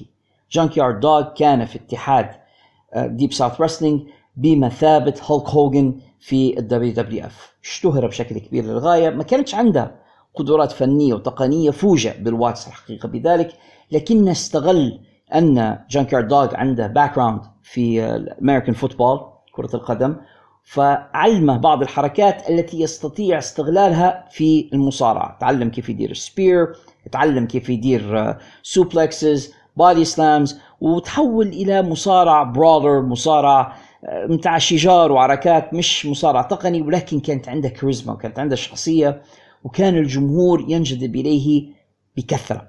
فأصبح big draw وأصبح جاذب كبير للجمهور. في ذلك الاتحاد وأصبح واحد من أكبر نجوم المصارعة في الولايات المتحدة في فترة من الفترات. إلا أن Junkyard Dog مثل كثير من المصارعين في تلك الحقبة كان مبتليا بنفس تلك الآفة التي دائما نتكلم عنها عندما نتكلم عن حلقات Dark Side the Ring كان مبتلا بداء تعاطي المخدرات وبشكل كبير للغاية. وكان كلما زادت شهرته وزادت الأعباء عليه في الاتحاد زاد من تعاطيه لهذه الأشياء التي بدأ يعتمد عليها لمساعدته على تحمل أعباء الطريق والسفر والانتقال من مكان إلى آخر، زي ما إحنا عارفين حياة المصارعة حياة شاقة وفيها سفر وتنقل من مكان إلى مكان آخر. في بدايات الثمانينات اجتذبت أضواء ضد دبليو دبليو اف المصارع جانكيارد دوغ وعرض فينس ماكمان على جانكيارد دوغ مبلغا يضاعف ما كان يتقاضاه من Mid South مقابل أن ينتقل. وعليه فاجأ جانكيارد دوغ بيل واتس بانتقاله بدون مقدمات أو سابق إنذار وبدون حتى ما يخبره كما تقول بعض الروايات من ديب ساوث إلى ذا دبليو دبليو اف ليصبح عضوا في اتحاد WWF في فترة التوسع. في ذلك الوقت ما كانتش في عقود تربط المصارعين بالاتحادات وكان الموضوع يعتمد أكثر على كلمة الشرف ما بين المنظم ال promoter وما بين المصارع والمفروض أن المصارع يفي بالتزامه ذلك ولكن يبدو بأن الأموال والوعد بالشهرة هو الذي اجتذب جانكيارد دوغ للذهاب إلى ذا دبليو دبليو اف. رواية أخرى تقول بأن جانكيارد دوغ قرر مغادرة Mid South Wrestling عندما سمع حوارا ما بين بيل واتس ومصارع آخر تكلم فيه عن جانكيارد دوغ وقال فيه بيل واتس للمصارع الآخر لا أعتقد بأن ذلك سامحوني الزنجي سوف يجرؤ على الانتقال من هنا إلى مكان آخر. هذا ما جعل جانكيارد دوغ يقرر أن يثبت بأنه سوف يذهب وبالفعل ذهب إلى ال WWF الذي أصبح فيه نجما كبيرا وكانت لديه شعبية جارفة لدى الجمهور ولكن مكمان لم يدفع جانكيارد دوغ بنفس الطريقة التي كان مدفوعا بها في اتحاد Mid South يعني وصل إلى مرحلة معينة وتوقف عندها لأن المكان الأول في الاتحاد كان محجوزا لهولك هوجن وحتى المراتب التالية لهولك هوجن في الاتحاد كلها كان يشغلها مصارعون بيض. وحاول الفيلم الوثائقي الحلقة من Dark Side of the Ring أن يبين بأن فينس ماكمان ليس عنصريا ولكنه كان لديه في ذلك الوقت محاولة لاجتذاب الجمهور الأبيض وعليه لم يكن يريد الدفع بالكثير من المصارعين من العرقيات الأخرى. وأنا أقول لذلك هراء. هذه عنصرية في حد ذاتها. ما يهمش لون بشرة المشاهد. أنت تبي تقدم للناس نجم يتفرجوا عليه. أبيض أسمر أسود أحمر. ما يهمش. إذا كان عنده شعبية وعنده قدرة على جذب الجمهور الناس سوف يشاهدونه بغض النظر عن لون البشرة. ولكن هي طريقة مبطنة للقول بأن فينس ماكمان كان عنصري ولم يكن يريد الدفع جانك يارد دوغ وهذا ما دفع جانك يارد دوغ إلى الإصابة بالاكتئاب والإمعان أكثر في تعاطي المخدرات. الأمر الذي جعله زي ما يقولوا بالإنجليزية missing dates كان يتغيب عن المواعيد اللي المفروض يكون موجود فيها. يعني المفروض أن يتواجد في مكان معين في تاريخ معين فيتغيب الجانك يارد دوغ ولا يتواجد في العرض لأنه بكل بساطة إما أن يكون مسطولا نائما فاقدا لوعيه لا يدري بأن لديه موعد عليه الظهور فيه للخوض نزال أو حتى للمشاركة في العرض يعني حتى لو هو مش مصارع في العرض. وكثر ذلك منه ما اضطر ال WWF إلى فصله. بعد أن فصل من الاتحاد وجد جانك يارد دوغ نفسه مفلسا لأنه لم يدخر شيئا من أمواله. يقول المشاركون في الحلقة بأن جانك يارد دوغ كان في فترة من الفترات يتقاضى 8000 دولارات في الأسبوع. فكان يهدرها جميعا لا يترك شيئا من أمواله كان ينفقها كلها على المخدرات والكحول والعلاقات المحرمة ولا يبقي منها شيئا على الإطلاق وهو يعتقد بأن هذا لن يتوقف أبدا بأنه دوما سوف يجني مثل هذه الأموال ولم يحسب حساب أنه يوما ما سوف يفقد هذه الشعبية وهذه الشهرة ولن يكون قادرا على المصارعة وعليه أن يدخر ولو قليلا للمستقبل لكنه لم يعمل حسابا. لذلك ووجد نفسه مفلسا. فبدأ يأخذ التعاقدات من بعض الاتحادات الصغيرة المغمورة فقط من أجل أن يتحصل على ما يكفيه لشراء المخدرات. هنا علم به بيل واتس مديره القديم الذي انتقل بدوره إلى WCW ورق لحال صديقه القديم جانك دوغ فجلبه إلى WCW اللي كان هو مسؤولا عنه في ذلك الوقت. إلا أن جانك يارد دوغ الذي ذهب إلى WCW لم يكن نفسه جانك يارد دوغ الذي كان في Mid South Wrestling وبدأ في حالة بدنية سيئة وقد ازداد وزنه ولم يكن نفس الجانك يارد دوغ وعليه لم يثبت هناك واستمرت مشاكله مع المخدرات والتعاطي فتم فصله هو الآخر من اتحاد WCW ليعود من جديد إلى ال indies وكما يقول بعض المشاركون في الفيلم الوثائقي وتحديدا جيك روبرتس الذي كان أحد المتكلمين قال بأن جانك يارد دوغ كان يظهر للمشاركة في بعض المباريات المستقلة. ال indies يأتي يحضر مباراته يقبض نقوده بعد المباراة ويغادر إلى المكان الذي يشتري منه المخدرات. لا يكلم أحدا لا يصافح أحدا لا يحيي أحدا. هو هنا من أجل أن يقبض بعض المال ثم يعود من جديد إلى حياة التعاطي والشرب. وللأسف استمر جانك يارد دوغ على ذلك الحال فترة من الزمن حتى بدأ في حالة خطرة للغاية وكانوا الناس المحيطين به يحاولون إنقاذه من هذا ولكنه كان لا يستمع لأحد. تنتهي القصة بأن جانكيارد دوغ وفي إحدى الليالي كان يزور أفرادا من أسرته وطلبوا منه أن يقضي الليل لديهم لأن الوقت قد تأخر ولكن جانكيارد دوغ رفض ذلك وأصر أنه سوف يعود إلى منزله. وركب سيارته وانطلق في الطريق. في الصباح التالي تأتي الأخبار بأن السيارة جانكيارد دوغ قد انقلبت به وأنه قد توفي في حادث مروري مؤلم. يقول الأطباء الشرعيون بأنه يبدو بأنه قد أغشي عليه أثناء قيادته للسيارة وفقد السيطرة عليها فانقلبت به ليموت في ذلك الحادث المروري المؤسف. كان عمر جانكيارد دوغ عند وفاته يناهز ال 45 سنة فقط. قصة جانكيارد دوغ حزينة للغاية وجرس إنذار للجميع بأن الإنسان عليه بالفعل ألا ينساق وراء ذلك الطريق المدمر طريق المخدرات والإدمان. وأنا أعرف بأن أقول هذا في كل حلقة وما بيش الموضوع يتحول إلى درس مكرر وممل ولكن الحقيقة هي هذه العبرة التي نتعلمها من Dark Side of the Ring بأنه الكثير من أولئك النجوم الذين نراهم ونعتقد بأنهم يتألقون وبأنهم سعداء وبأن وبأن وراء تلك الابتسامات الهوليودية و تلك السعادة والفرحة التي تظهر أمامنا على الشاشة وراءها قصص مأساوية حزينة أحدها قصة جانك يارد دوغ الذي وصل إلى القمة في عالم المصارعة وفتح الباب للكثير من المصارعين من ذوي الأصول الأفريقية والبشرة السمراء فتح لهم الباب واقتدوا بخطواته وأصبحوا نجوما من بعده. يعني الآن نرى الكثير من المصارعين السمر في الحلبات ولكن الذي فتح لهم الباب جانك يارد دوغ لكن للأسف جانكيارد دوغ لم يستطع الحفاظ على نجاح ذلك لأنه بدل الحفاظ على نجوميته اختار أن يذهب في الطريق الآخر طريق المخدرات.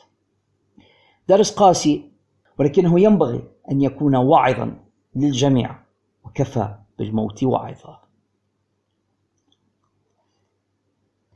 حسنا أعزائي المستمعين وصلت وإياكم الآن إلى الفقرة التي أنا متأكد بأن أغلبكم بانتظار أن نتكلم فيها عن ذلك الشخص الذي سمح لنفسه في حلقة من تلك التي يقدمها عبر قناته على يوتيوب أن يتكلم عن صناعتنا عن صناعة مصارعة المحترفين. عقب تقديمه لتلك الحلقة تواصل معي عدد من المستمعين مستمعي هذا البودكاست على الخاص وطلبوا مني أن أقوم بالرد عليه. أصارحكم أنني لا أتابع ذلك الشخص. أصلا أنا من غير المحبين له وأستثقل دمه كثيرا. هو ونفس النموذج. الناس اللي زيي على يوتيوب لا أحبهم بصراحة ولا أحب متابعة أعمالهم هو بسم الله ما شاء الله عنده ملايين المتابعين وأعتقد بأنه ليس بحاجة إلى متابعتي ولكنني أنا شخصيا يعني لا أريد أن أرفع ضغطي أكثر بمتابعة حلقات شخص مستفز مثله وبالتالي أن أتجنبه هو وأمثاله من مقدمي هذا النوع من المحتوى. وعموما أنا لا أحب نوعية الناس الذين يدعون معرفة كل شيء لأني أعرف بأن من يدعي معرفة كل شيء لا يعرف شيئا على الإطلاق. ونعرف بأن صاحب بالين كذاب وصاحب ثلاثة منافق. الشخص الذي يريد أن يكلمك في الدين وفي السياسة وفي القانون وفي فيزياء الكم وفي الفن وفي السينما وفي المسرح وفي ال... عادة عندما تجد أحدهم يبقبق في جميع المجالات ويهرف بما لا يعرف ويخلط بين هذا وذاك عادة هذا الشخص غير المتخصص في أي شيء ولكنه يتكلم عن كل شيء عادة مثل هذا الشخص كذاب. أتذكر عقب الحرب التي أصابت مدينتنا هنا في طرابلس والدمار الذي أصاب بيتنا تحديدا كنا نبحث عن عمال لصيانة البيت من جديد. وكنت أخرج مع أبي بحثا عن هؤلاء العمال لأن طبعا ما فيش حد حينظم لنا فرق صيانة من قبل الدولة من أجل صيانة المنازل. يعني كل شخص عليه أن يذهب بنفسه ويجلب العمال على حسابه الخاص طبعا ومن جيبه. وكان والدي ربي يعطيه الصحة وطول العمر كلما توقف بالسيارة على مجموعة من العمال وسأل أحدهم ماذا تعمل؟ فيقول له كل حاجة يا بيه يتركه على طول. يقول لا أنت كذاب. إذا أنت قلت لي أنك سمكري وبتاع كهرباء وبتاع بلوك وبتاع كله معنى أنت كذاب. لأنك أنت لا تحسن أي من هذه الأشياء. إذا ادعيت بأنك أسطى في السمكرة وأسطى في الكهرباء وأسطى في ال... إذا أنت لا تحسن أي منها. المفروض أنك تتخصص في شيء واحد. أنا الآن أريد سمكري. لا أريد سمكري بتاع كهرباء. الإنسان منا عندما بعيدة يعني يمرض ويذهب إلى الطبيب إذا كان مثلا عينه تؤلمه يذهب إلى طبيب عيون لن يذهب إلى طبيب أسنان. طبيب الأسنان غير طبيب الأنف والأذن والحنجرة وهكذا. كل مجال له محترفوه والشخص الذي يدعي بأنه ضليع في أكثر من تخصص غالبا ما هو كذاب مدعي. لا يحسن أي من المجالات التي يدعي أنه ضليع فيها. هذه المقدمة للتعريف بالهبيد الذي سوف نقوم بالرد عليه. هو عنده قناة على اليوتيوب وهو يتكلم في شتى المجالات وكل مرة يتكلم عن الموضوع وللأسف يغلف هذه المواضيع في إطار كوميدي غير مضحك يعني هو يقدم أفيهات يعتقد بأنها مضحكة بينما هي في الحقيقة تبكي الثكلى دمها رزين لا يحسن تقديم الكوميديا بصراحة. هناك أناس دمهم خفيف تلقائي لديهم الملكة الكوميدية. صاحبنا هذا ليس من هؤلاء ولكنه يدعي أنه كوميديان بالإضافة إلى محاولته لتقديم المادة بين قوسين العلمية. وعندما تشاهدون أي من حلقاته حتشوفوا شريط طويل من الأسماء الذين يشتغلون معه. يعني عنده فريق إعداد وإخراج وكتابة و... يعني هناك عشرات الأسماء التي تعمل معه في كل حلقة من حلقات برنامجه. وللأسف ومع كل ذلك الإعداد والتقديم والشركة الكبيرة ذات التوجهات المشبوهة التي تدعمه ونحن لا نريد التكلم عن ذلك الآن ولكن يكفي أن نقول بأن هذا الهبيد مدعوم من جهات تدعو إلى التطبيع مع العدو. وغير ذلك نحن لا نريد الآن الخوض في ذلك كله. فقط أقول بأنه بالرغم من كل هذه الإمكانيات إلا أنه يخطئ ويقدم مادة غير موثوق فيها ويحذر منه الاختصاصيون في مجالاتهم. منهم على سبيل المثال حلقة من الحلقات تكلم فيها عن مسائل ذات علاقة بالشأن الديني وبالعقائد الإسلامية وإذ بمشايخ علماء يحذرون من هذا الشخص ويقولون بأن الكلام الذي يقوله يقود إلى الإلحاد وبأنه في الواقع تطاول على الذات الإلهية في تلك المواد التي يقدمها عندما تكلم عن الدين. فإذا كان شخص لا يحترم حتى دينه ويحذر منه المشايخ والعلماء فأنا لا أتوقع أنه سوف يحترم مجال زي مصارعة المحترفين عندما يتناوله وأخيرا في حلقة من حلقاته. وبرغم ذلك ولنتجنب المشاكل معه أنا لن أذكره بالاسم هنا. وسأكتفي بقولة الهبيد وهو فعلا هبيد.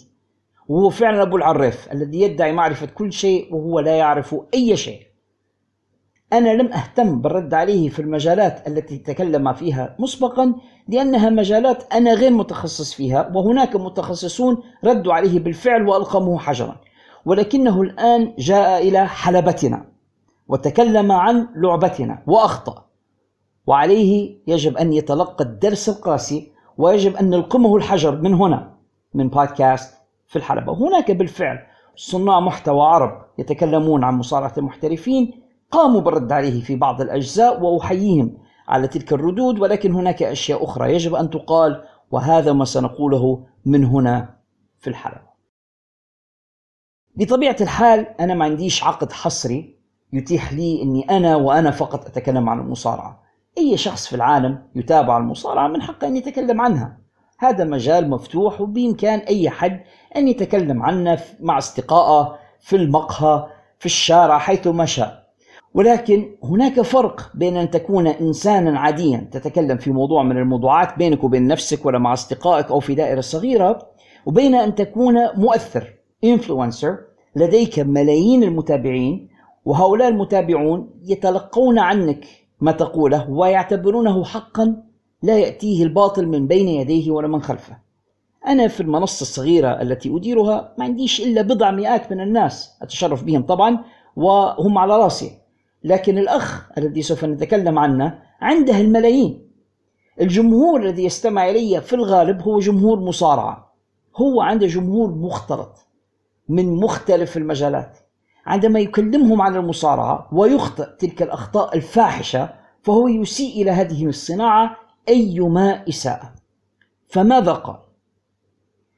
هي حلقة طويلة مدتها أربعون دقيقة شت فيها الأخ بالفعل بالعربي والإنجليزي يعني شت فيها وشرق وغرب وضرب الحابل بالنابل وقال كلاما لا علاقة له بالحقيقة.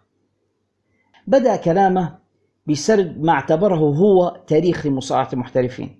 وانطلق من سنة 1953 وتحديدا مع اتحاد Capitol Wrestling Corporation الذي كان يملكه فينس ماكمان الأب واعتبر بأن هذه نقطة انطلاق مصارعة المحترفين. مش أن هناك اتحادات من قبل ذلك بكثير منها WA الذي أصلا انشق عنه. فينس الأب وكون ال CWC ومن هناك يعني نشأ ال WWF وإلى آخره. لا المصارعة بدت مع دول. أن فينس ماكمان الأب هو اللي اخترع المصارعة دي كلها. كلام هذا خطأ طبعا. هناك اتحادات قبل فينس ماكمان بعشرات السنوات وماكمان كان promoter ضمن promoters كثيرين في العالم. بعد ذلك تكلم على أن أكبر تجمع في تاريخ المصارعة للجمهور كان 19000 وهو لو قلب الرقم 19 وخلاه 91 لكان أقرب إلى الصواب لأن في WrestleMania ثلاثة على سبيل المثال كان عدد الجمهور الذي تجمع لحضور العرض 93 ألف. حسب الإحصائيات الرسمية لل WWF. وليس 19 ألف. 19 ألف يديروا فيهم الآن.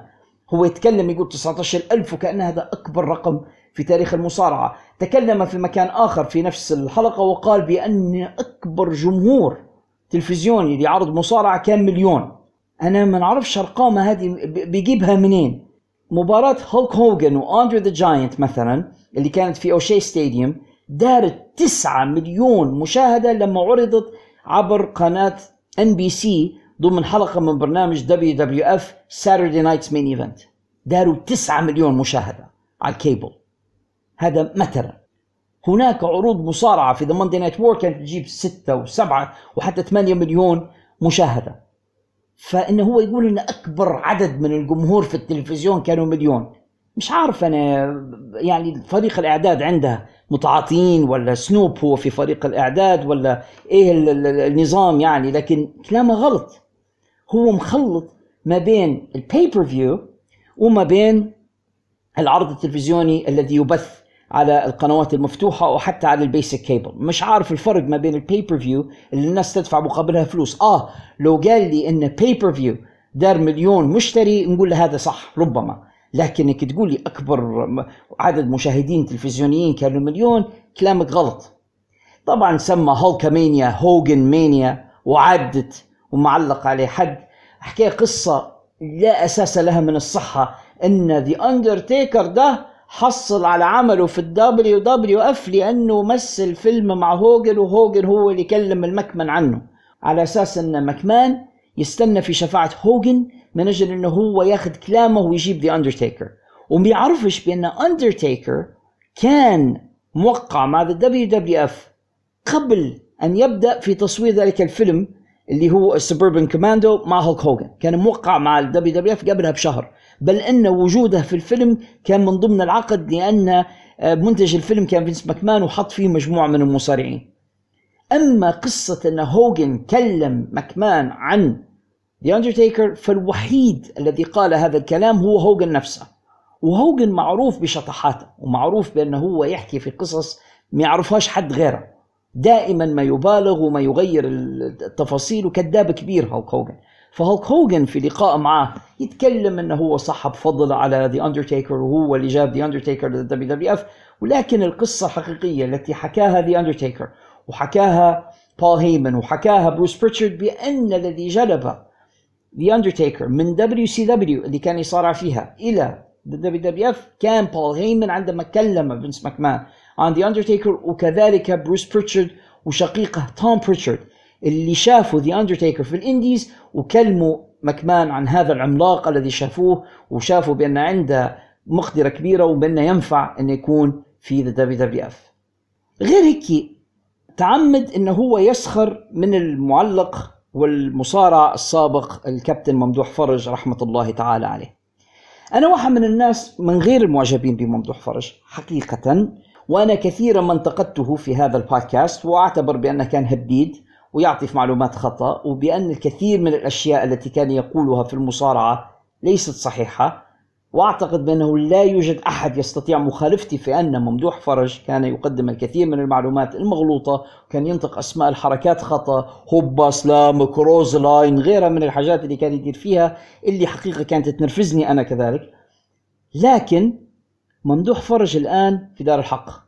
الله يرحمه الآن ويوسع عليه. توفى الرجل إنك تتكلم على المعلومات التي كان يقدمها وتحذر من هذه المعلومات وتقول لمستمعيك أو متابعينك انه والله ما يعتبرش مصدر معلومات موثوق وبأن الأفضل إنك أنت تستقي معلوماتك من مصادر أكثر موثوقية، هذا لا بأس به ولا أعتقد بانها اساءه إلى الرجل، ولكن السخرية منه ومن طريقة كلامه وشكله وغيره بعد أن مات أعتقد انها ما فيهاش رجولة بصراحة، لأن الرجل ليس على قيد الحياة ليدافع عن نفسه. لو كان ما زال على قيد الحياة وأنت تسخر منه ممكن يرد عليك، لكن بعد أن يموت تطلع أنت في الفيديو ولابس أساس إنك أنت زيه وتسخر منه وتقلد طريقته في الكلام أعتقد بأنها ما فيهاش أي نوع من أنواع الشهامة أو الأخلاق على الإطلاق. نجو الآن أعزائي المستمعين إلى الشيء اللي بالفعل استفزني في الحلقة التي قدمها ذلك الهبيت. عندما تكلم عن أن المصارعة عبارة عن شو وتمثيل وكذب وعبارة بس عن سيناريوهات ودراما وأعمل شويتين وضحكتين وغمزتين ويعني عاد هذا وكرره أكثر من مرة في سياق حلقته. يا هبيد قل هذا الكلام قل أن المصارعة كذب وتمثيل لأرملة أوين هارت وأولاده. اذهب إليهم بإنجليزيتك هذيك الممتازة جدا بتاعتك وقول لهم أن المصارعة دي فيك والمصارعة كذب لأن المصارعة الكذب والفيك اللي أنت تقول عليها حرمت امرأة من زوجها وحرمت طفلين صغيرين من أبيهما. اذهب إلى أسرة المصارع ديرن درازدوف دراز الذي تكلمنا عن قصته في الحلقة الماضية من البودكاست وقل لهم أن المصارعة fake. المصارعة التي بسبب خطأ في إحدى نزالاتها فقد دراز القدرة على الحركة وبقى مشلولا بقية حياته. اذهب إلى مئات المصارعين الذين تعرضوا إلى إعاقات وإصابات أقعدتهم على الحركة الذين البعض منهم يعاني من مشاكل في السمع أو في البصر أو لا يستطيع المشي أو لا يستطيع أن يعيش حياة طبيعية بسبب حياة المصارعة. اذهب إلى هؤلاء وقل لهم أن المصارعة كذب وأن المصارعة فيك المصارعة يا هبيد نعم عبارة عن سيناريو يتفق فيها على نهايات المباريات لكي لا يقتل أولئك المؤدون بعضهم البعض. ولكن الأداء داخل الحلبة حقيقي وأمام جمهور حي live وما عندكش second take يقومون بحركات أكروباتية حركات خطرة يسقطون على الأرض يتعرضون للإصابات البعض منهم يتعرض إلى الكسر إلى الارتجاج إلى الإصابة. البعض منهم اضطر أن يعتزل في سن صغيرة بسبب الضربات والإصابات التي تعرض لها في الحلبة بريت هارت اعتزل بسبب ارتجاج. براين دانيلسون بقي مصابا ومقعدا على المصارعة لأكثر من ثلاث سنوات. إيدج تعرض إلى كسر في الرقبة. ستيف أوستن تعرض إلى كسر في الرقبة. روبرت روت تعرض إلى كسر في الرقبة. أستطيع أن أعدد عشرات الإصابات الخطرة التي تعرض إليها مصارعون يمارسون هذه الرياضة. يجيك واحد زي هذا يعني في ضحكة ولعبة وهو يتراقص يقول لك ده, ده سيناريو تمثيل. نعم هناك شو بزنس في المصارعة علشان الناس اللي زيك أنت ممكن يستسيغوها ويتفرجوا عليها. لكن الحقيقة أن الأداء الذي يقدمه أولئك الرياضيون داخل الحلبة لا تستطيع أنت ولا أنا ولا أغلب الذين يستمعون إلينا أن يقوموا بولا حركة منها. يا أخي أنت ممكن تطلع تتمشى بس تتمشى.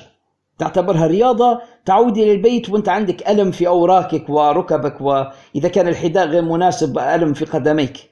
ما نبيش نكلمك على رفع الأثقال أو الركض أو غيرها. يعني أي رياضة ممكن تسبب لك إرهاق وتعب. يبال أن تسقط على تلك الأرضيات الخشبية الصلبة على ظهرك أو على صدرك وتتلقى تلك الضربات الخطرة كل يوم 365 يوم في السنة. وبعدين يجي واحد فمي شن بيقول؟ زيك أنت ويقول أن هذا عبارة عن تمثيل وهذا فيك وعبارة عن سيناريوهات وعن شو المشكلة في هذا الهبيد أن لديه ملايين المتابعين. الحلقة التي أرد عليها هنا آخر مرة درت عليها طلة قبل هذه الحلقة وجدت عدد الذين شاهدوها زاد عن مليون وتسعمائة ألف متابع. يعني عدد مشاهدات رهيب للغاية. وعليه فأنا من هذا المنبر البسيط الذي أديره لا أستطيع أن أضحد كل تلك الافتراءات وكل ذلك الكذب الذي ادعاه في حلقته. ولا أدري بالضبط ما الذي يحمله على هذا؟ يعني خلاص هو ما عادش يلقى موضوعات يتكلم فيها فلم يجد له إلا المصارعة لكي يتكلم عنها. ولكن في النهاية أريد فقط أن أقول بأنه من كثر كلامه كثر خطأه وأن الشخص الذي يدعي معرفة كل شيء هو في الحقيقة لا يعرف أي شيء.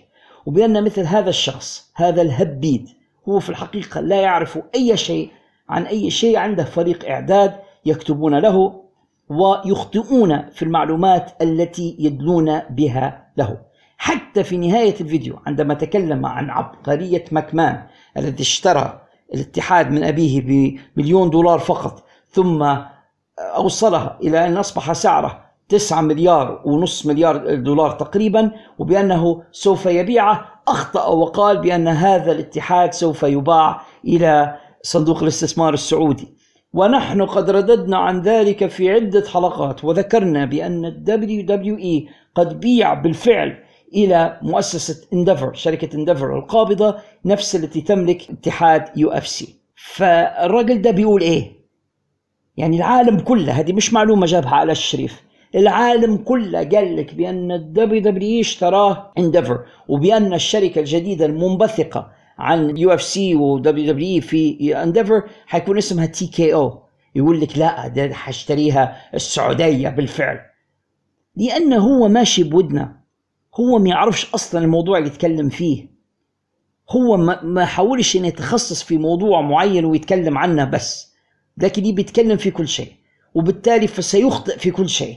وقد أخطأ في المصارعة وأخطأ كثيرا جدا وهرف بما لا يعرف وجاءه الحجر الذي ألقمناه به من هذا البودكاست هنا في الحلبة.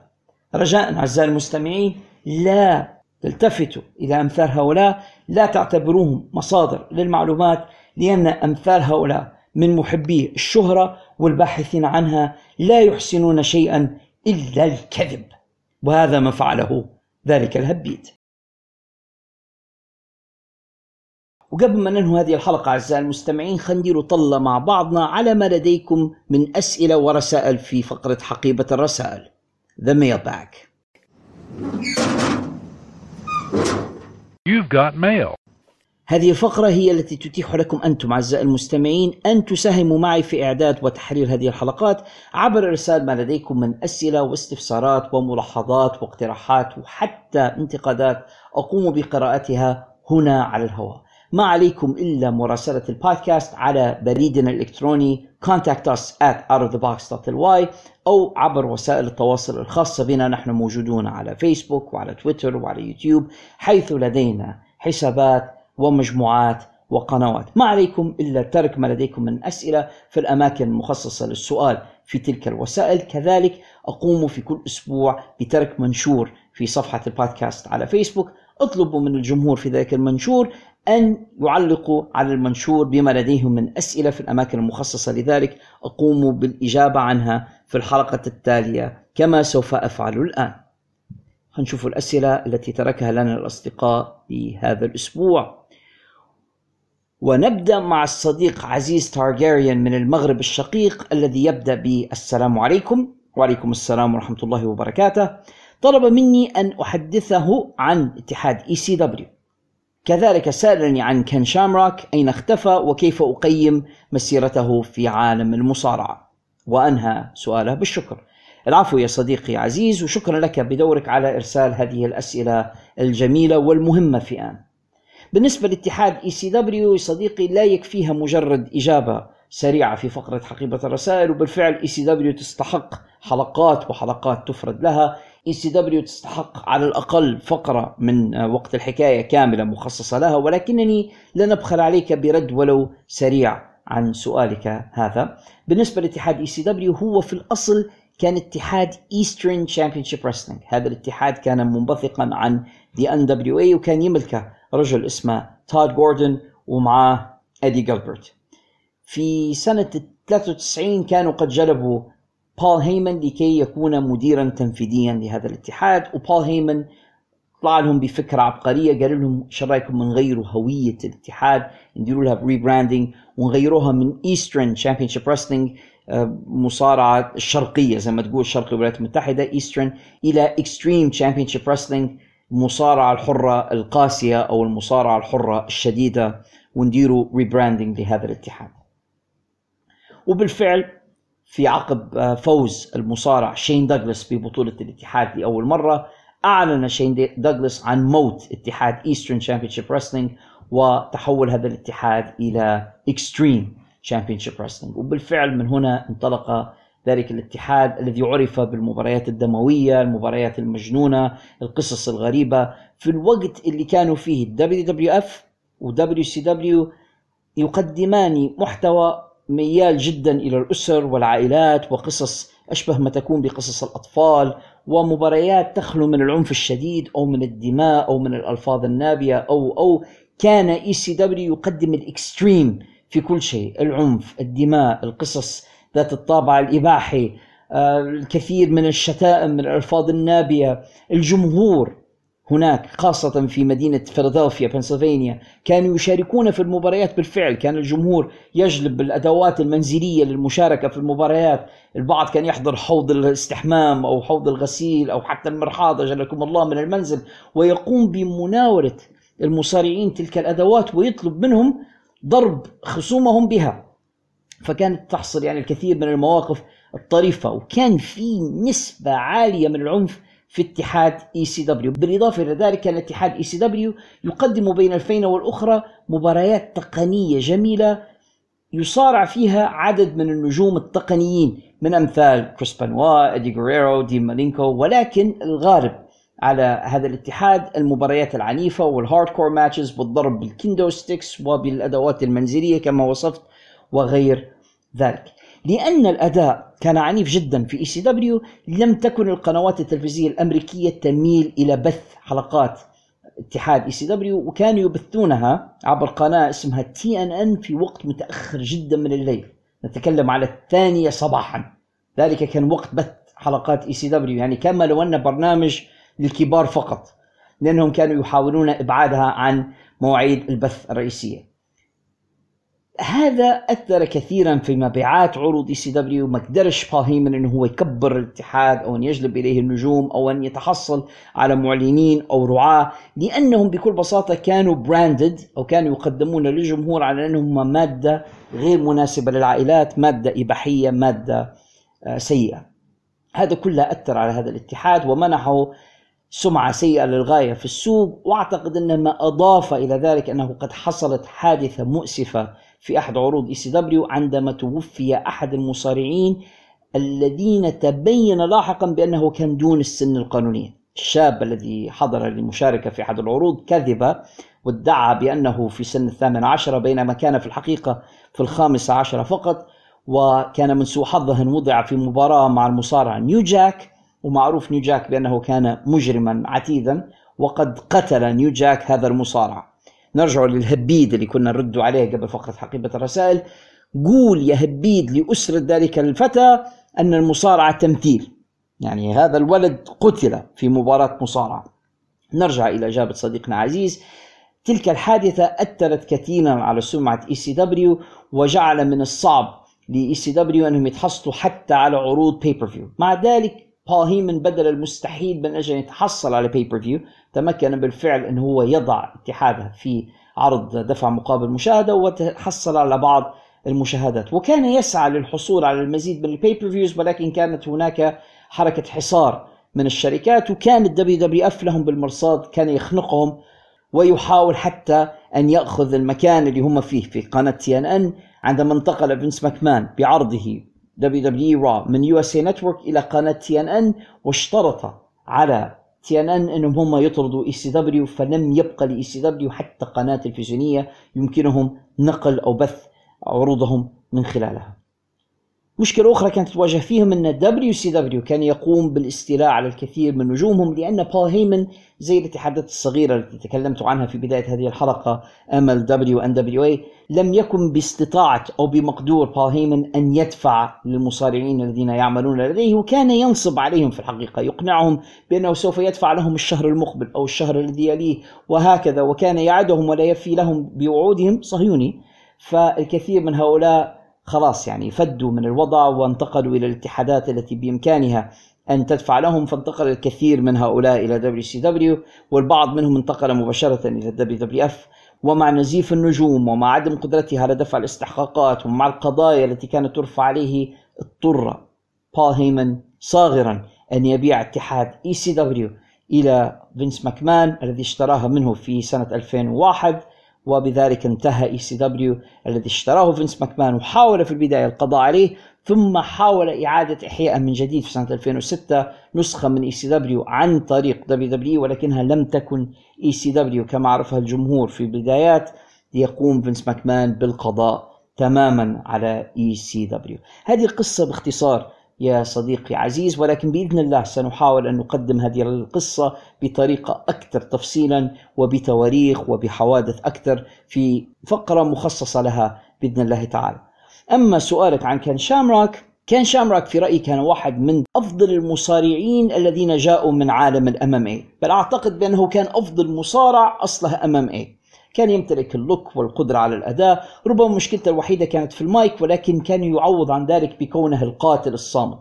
مصارع خطير للغاية وحتى اسمه كان The Most Dangerous Man in the World عنده مسيرة رائعة سواء ك professional wrestler MMA fighter اعتزل اللعبتين في سنة 2019 وهو الآن معتزل وباقي في البيت. يظهر أحيانا هنا وهناك لإلقاء محاضرات تحفيزية أو المشاركة في TED Talks أو أشياء من هذا القبيل.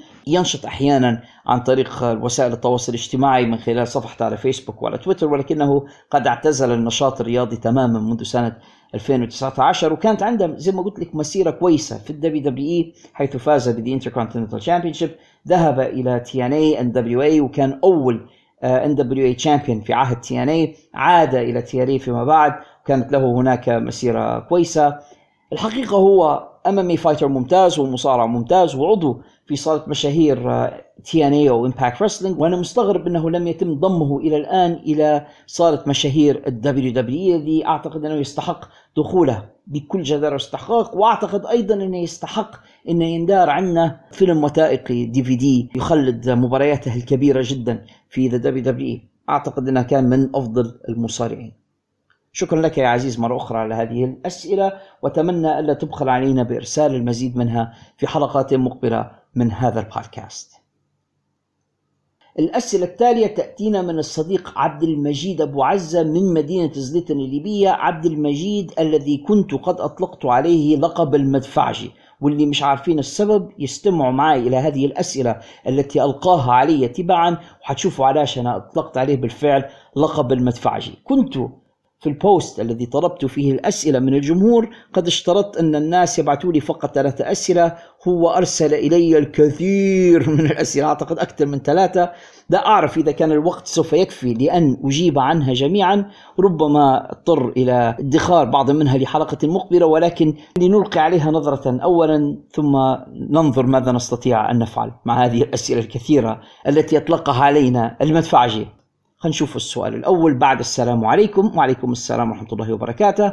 يسأل عن برومو ستيف أوستن 316 الذي حدث بعد فوزه على Jake the Snake القصة باختصار يا صديقي عبد المجيد. بعد شكري إياك على إلقاء كل تلك الأسئلة الكثيرة جدا والتي تدل على محبتك لمصارعة المحترفين وثقتك في شخصي المتواضع. بارك الله فيك. بالنسبة لي ذلك البرومو الشهير أوستن 316 فكانت هناك بطولة مصغرة لنيل لقب King of the Ring ملك الحلبة.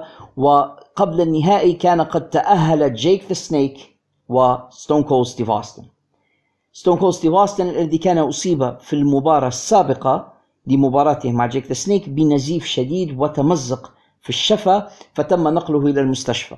وأثناء ما كان هو في المستشفى ويقومون بخياطة شفته مرة ثانية نقول للهبيد المصارعة مش كذب بينما كان في المستشفى وتجرى له عملية لتخييط فمه كان جيك سنيك قد ألقى برومو تكلم من خلاله عن رغبته في الفوز بلقب King of the Ring واستشهد ببعض العبارات أو الآيات من الإنجيل الكتاب المقدس لدى النصارى وجيك سنيك في تلك الفترة كان يقدم gimmick أنه رجل متدين.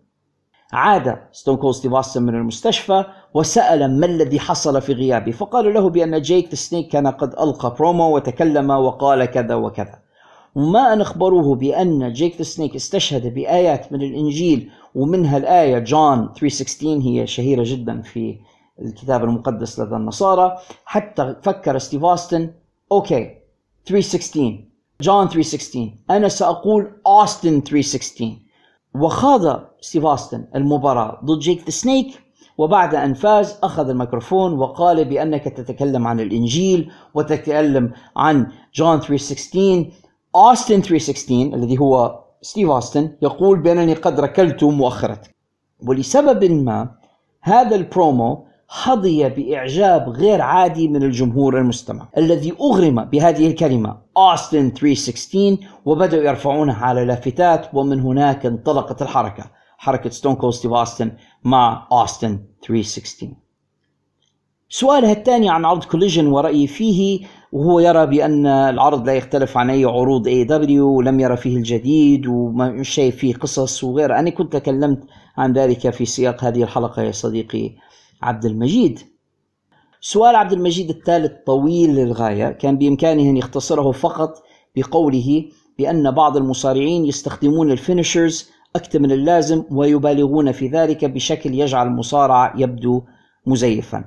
ألا أرى بأن ذلك صحيح أنا أوافق على ذلك تماما. أعتقد بأن الكثير من المصارعين يستخدمون ال finishers أكثر من اللازم ويقومون منها من جديد وبأن المبالغة في ذلك يجعل المصارعة تبدو كذبا. وأنا قلت هذا كثيرا في هذا البودكاست وانتقدت اتحاد AEW على ذلك تحديدا. وكذلك جيم كورنيت في البودكاست الذي يقدمه بريت هارت في بعض اللقاءات التي أجراها أيضا انتقد هذه الظاهرة. استعمال ال finisher أكثر من اللازم يجعل ال finisher يبدو زائفا ومن الأفضل ادخار حركة ال finisher إلى نهاية المباراة وعندما تنفذها تنهي بها المباراة. ومن أمثلة ذلك الكثيرة جيك ذا سنيك عندما كان ينفذ حركة ال DDT أو ستيف أوستن عندما ينفذ The Stunner أو عندما مثلا بريت هارت ينفذ The Sharpshooter. عادة المصارع عندما ينفذ ال finisher تكون تلك نهاية المباراة. وقل أن يخرج أحد من finisher الخاص بالمصارع الآخر لأن تلك الحركات أو ال finishers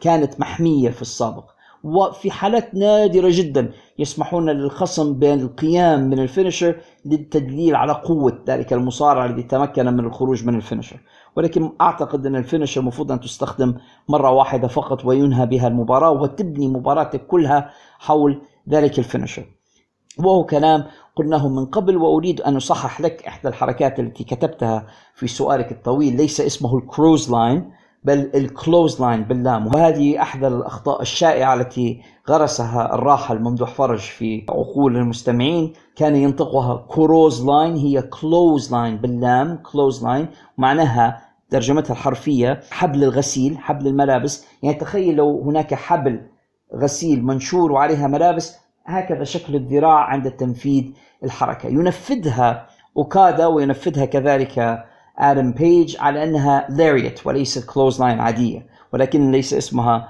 كروز لاين.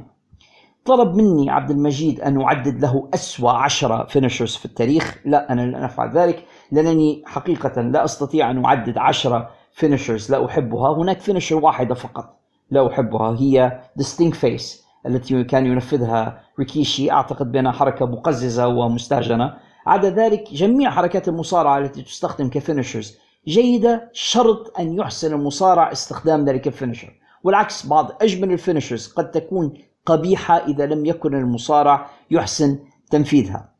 ما فيش حاجة اسمها أسوأ عشرة finishers في التاريخ. ما عدا قلت لك حركة ال stink face لأنها مقززة فقط لا غير.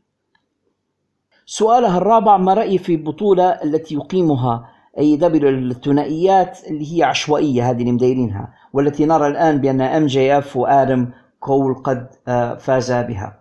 أعتقد بأنها سخيفة وشقلوبية وعبثية ومن السخيف أنك تضع فرق عشوائية مع بعضها في مثل هذه الفرق وتعتبر بأن هؤلاء بإمكانهم أن يفوزوا ببطولة الثنائيات. هي عبارة بس عن طريقه لخلق نوع من الكوميديا مع MJF وادم كول لا أكثر ولا أقل من ذلك. وبالفعل ملاحظتك التالية في السؤال عندما ذكرت بأن استعمال MJF بهذه الطريقة يبدو غريبا للغاية إنه هو المفروض بطل العالم يوضع في سيناريوهات لها علاقة بالحزام لماذا يوضع في مثل هذه السيناريوهات؟ التي آه، بعيدة كل البعد عن البطولة. أنا أتفق معك في ذلك ولكن قلتها من قبل بأن MJF ليس بطل حقيقي ل AEW هو مجرد حامل الحزام ولكنه لا يمكن اعتباره بطل للعالم حقيقي بدليل ما نراه في هذه القصة مع MJF. سؤالها الخامس عن The Undertaker وعندما عاد في سنة 2011 رجع بأغنية جديدة اسمها Ain't No Grave Can Hold Me Down. وبعدين بعد العداوة توقفت ولم يعد يستخدمها فما السبب؟ السبب يا عبد المجيد هو أنهم لم يتحصلوا على الحقوق الكاملة للأغنية الأغنية كان قد أداها في الأصل المغني جوني كاش وكان قد سمح لهم باستخدامها فقط لعودة أندرتيكر لفترة محدودة ولكنه طالب أن يتحصل على نسخة من مبيعات جميع ال DVDs أو الاشتراكات اللي موجودة على ال WWE Network عندما تعرض تلك الأغنية يعني كل ما تعرض الأغنية على أي من وسائل الرقمية التي تملكها WWE المفروض أن جوني كاش كان سيكسب من وراء ذلك. ووجدوا بأن المبلغ الذي سوف يدفعونه لجوني كاش كبيرا للغاية وبالتالي قطعوا العلاقة مع جوني كاش وتوقفوا عن استخدام الأغنية مع أنها كانت أغنية جيدة ومناسبة لشخصية أندرتيكر ولكنها كانت ستكلفهم كثيرا للغاية. يعني الموضوع في النهاية كان فلوس ونزاع حول حقوق.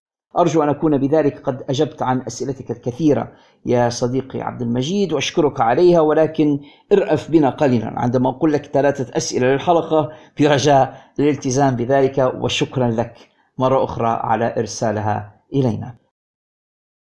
بقية أصدقائنا أين أنتم؟ في عدة غيابات يعني الصديق عبد العزيز آه، حسن غايب لي فترة أرجو أن يكون المانع خيرا. آه، صديقينا حسن وحسين عبد الله من طرابلس حتى هم ما عادش لنا أسئلة. صديقنا محمد المبيضين نفتقد إلى أسئلته الجميلة والوجيهة. فنحن بانتظارهم وبقية المستمعين. ابعثوا إلينا ما لديكم من الأسئلة. بإذن الله ستجدون جوابها هنا في فقرة حقيبة الرسائل.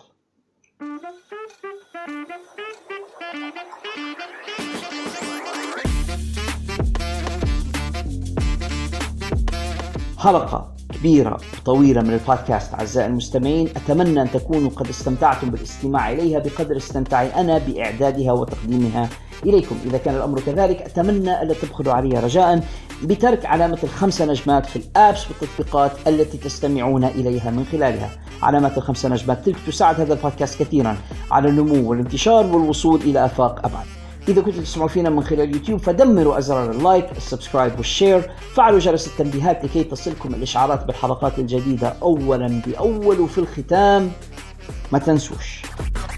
المكان الأفضل لتلقي آخر الأخبار والمستجدات وسماع أجمل القصص والحكايات من عالم مصارعة المحترفين المحموم والمجنون هو هنا في الحلبة. In the ring where it matters. Ooh, yeah dig it! ولن يجمعني بكم اللقاء في حلقات مقبلة من هذا البودكاست بمشيئة الله نفس المكان ونفس الزمان. استودعكم الله الذي لا تضيع ودائعه. والسلام عليكم ورحمة الله وبركاته. كان معكم محدثكم ذا بروف على الشريف. إلى اللقاء.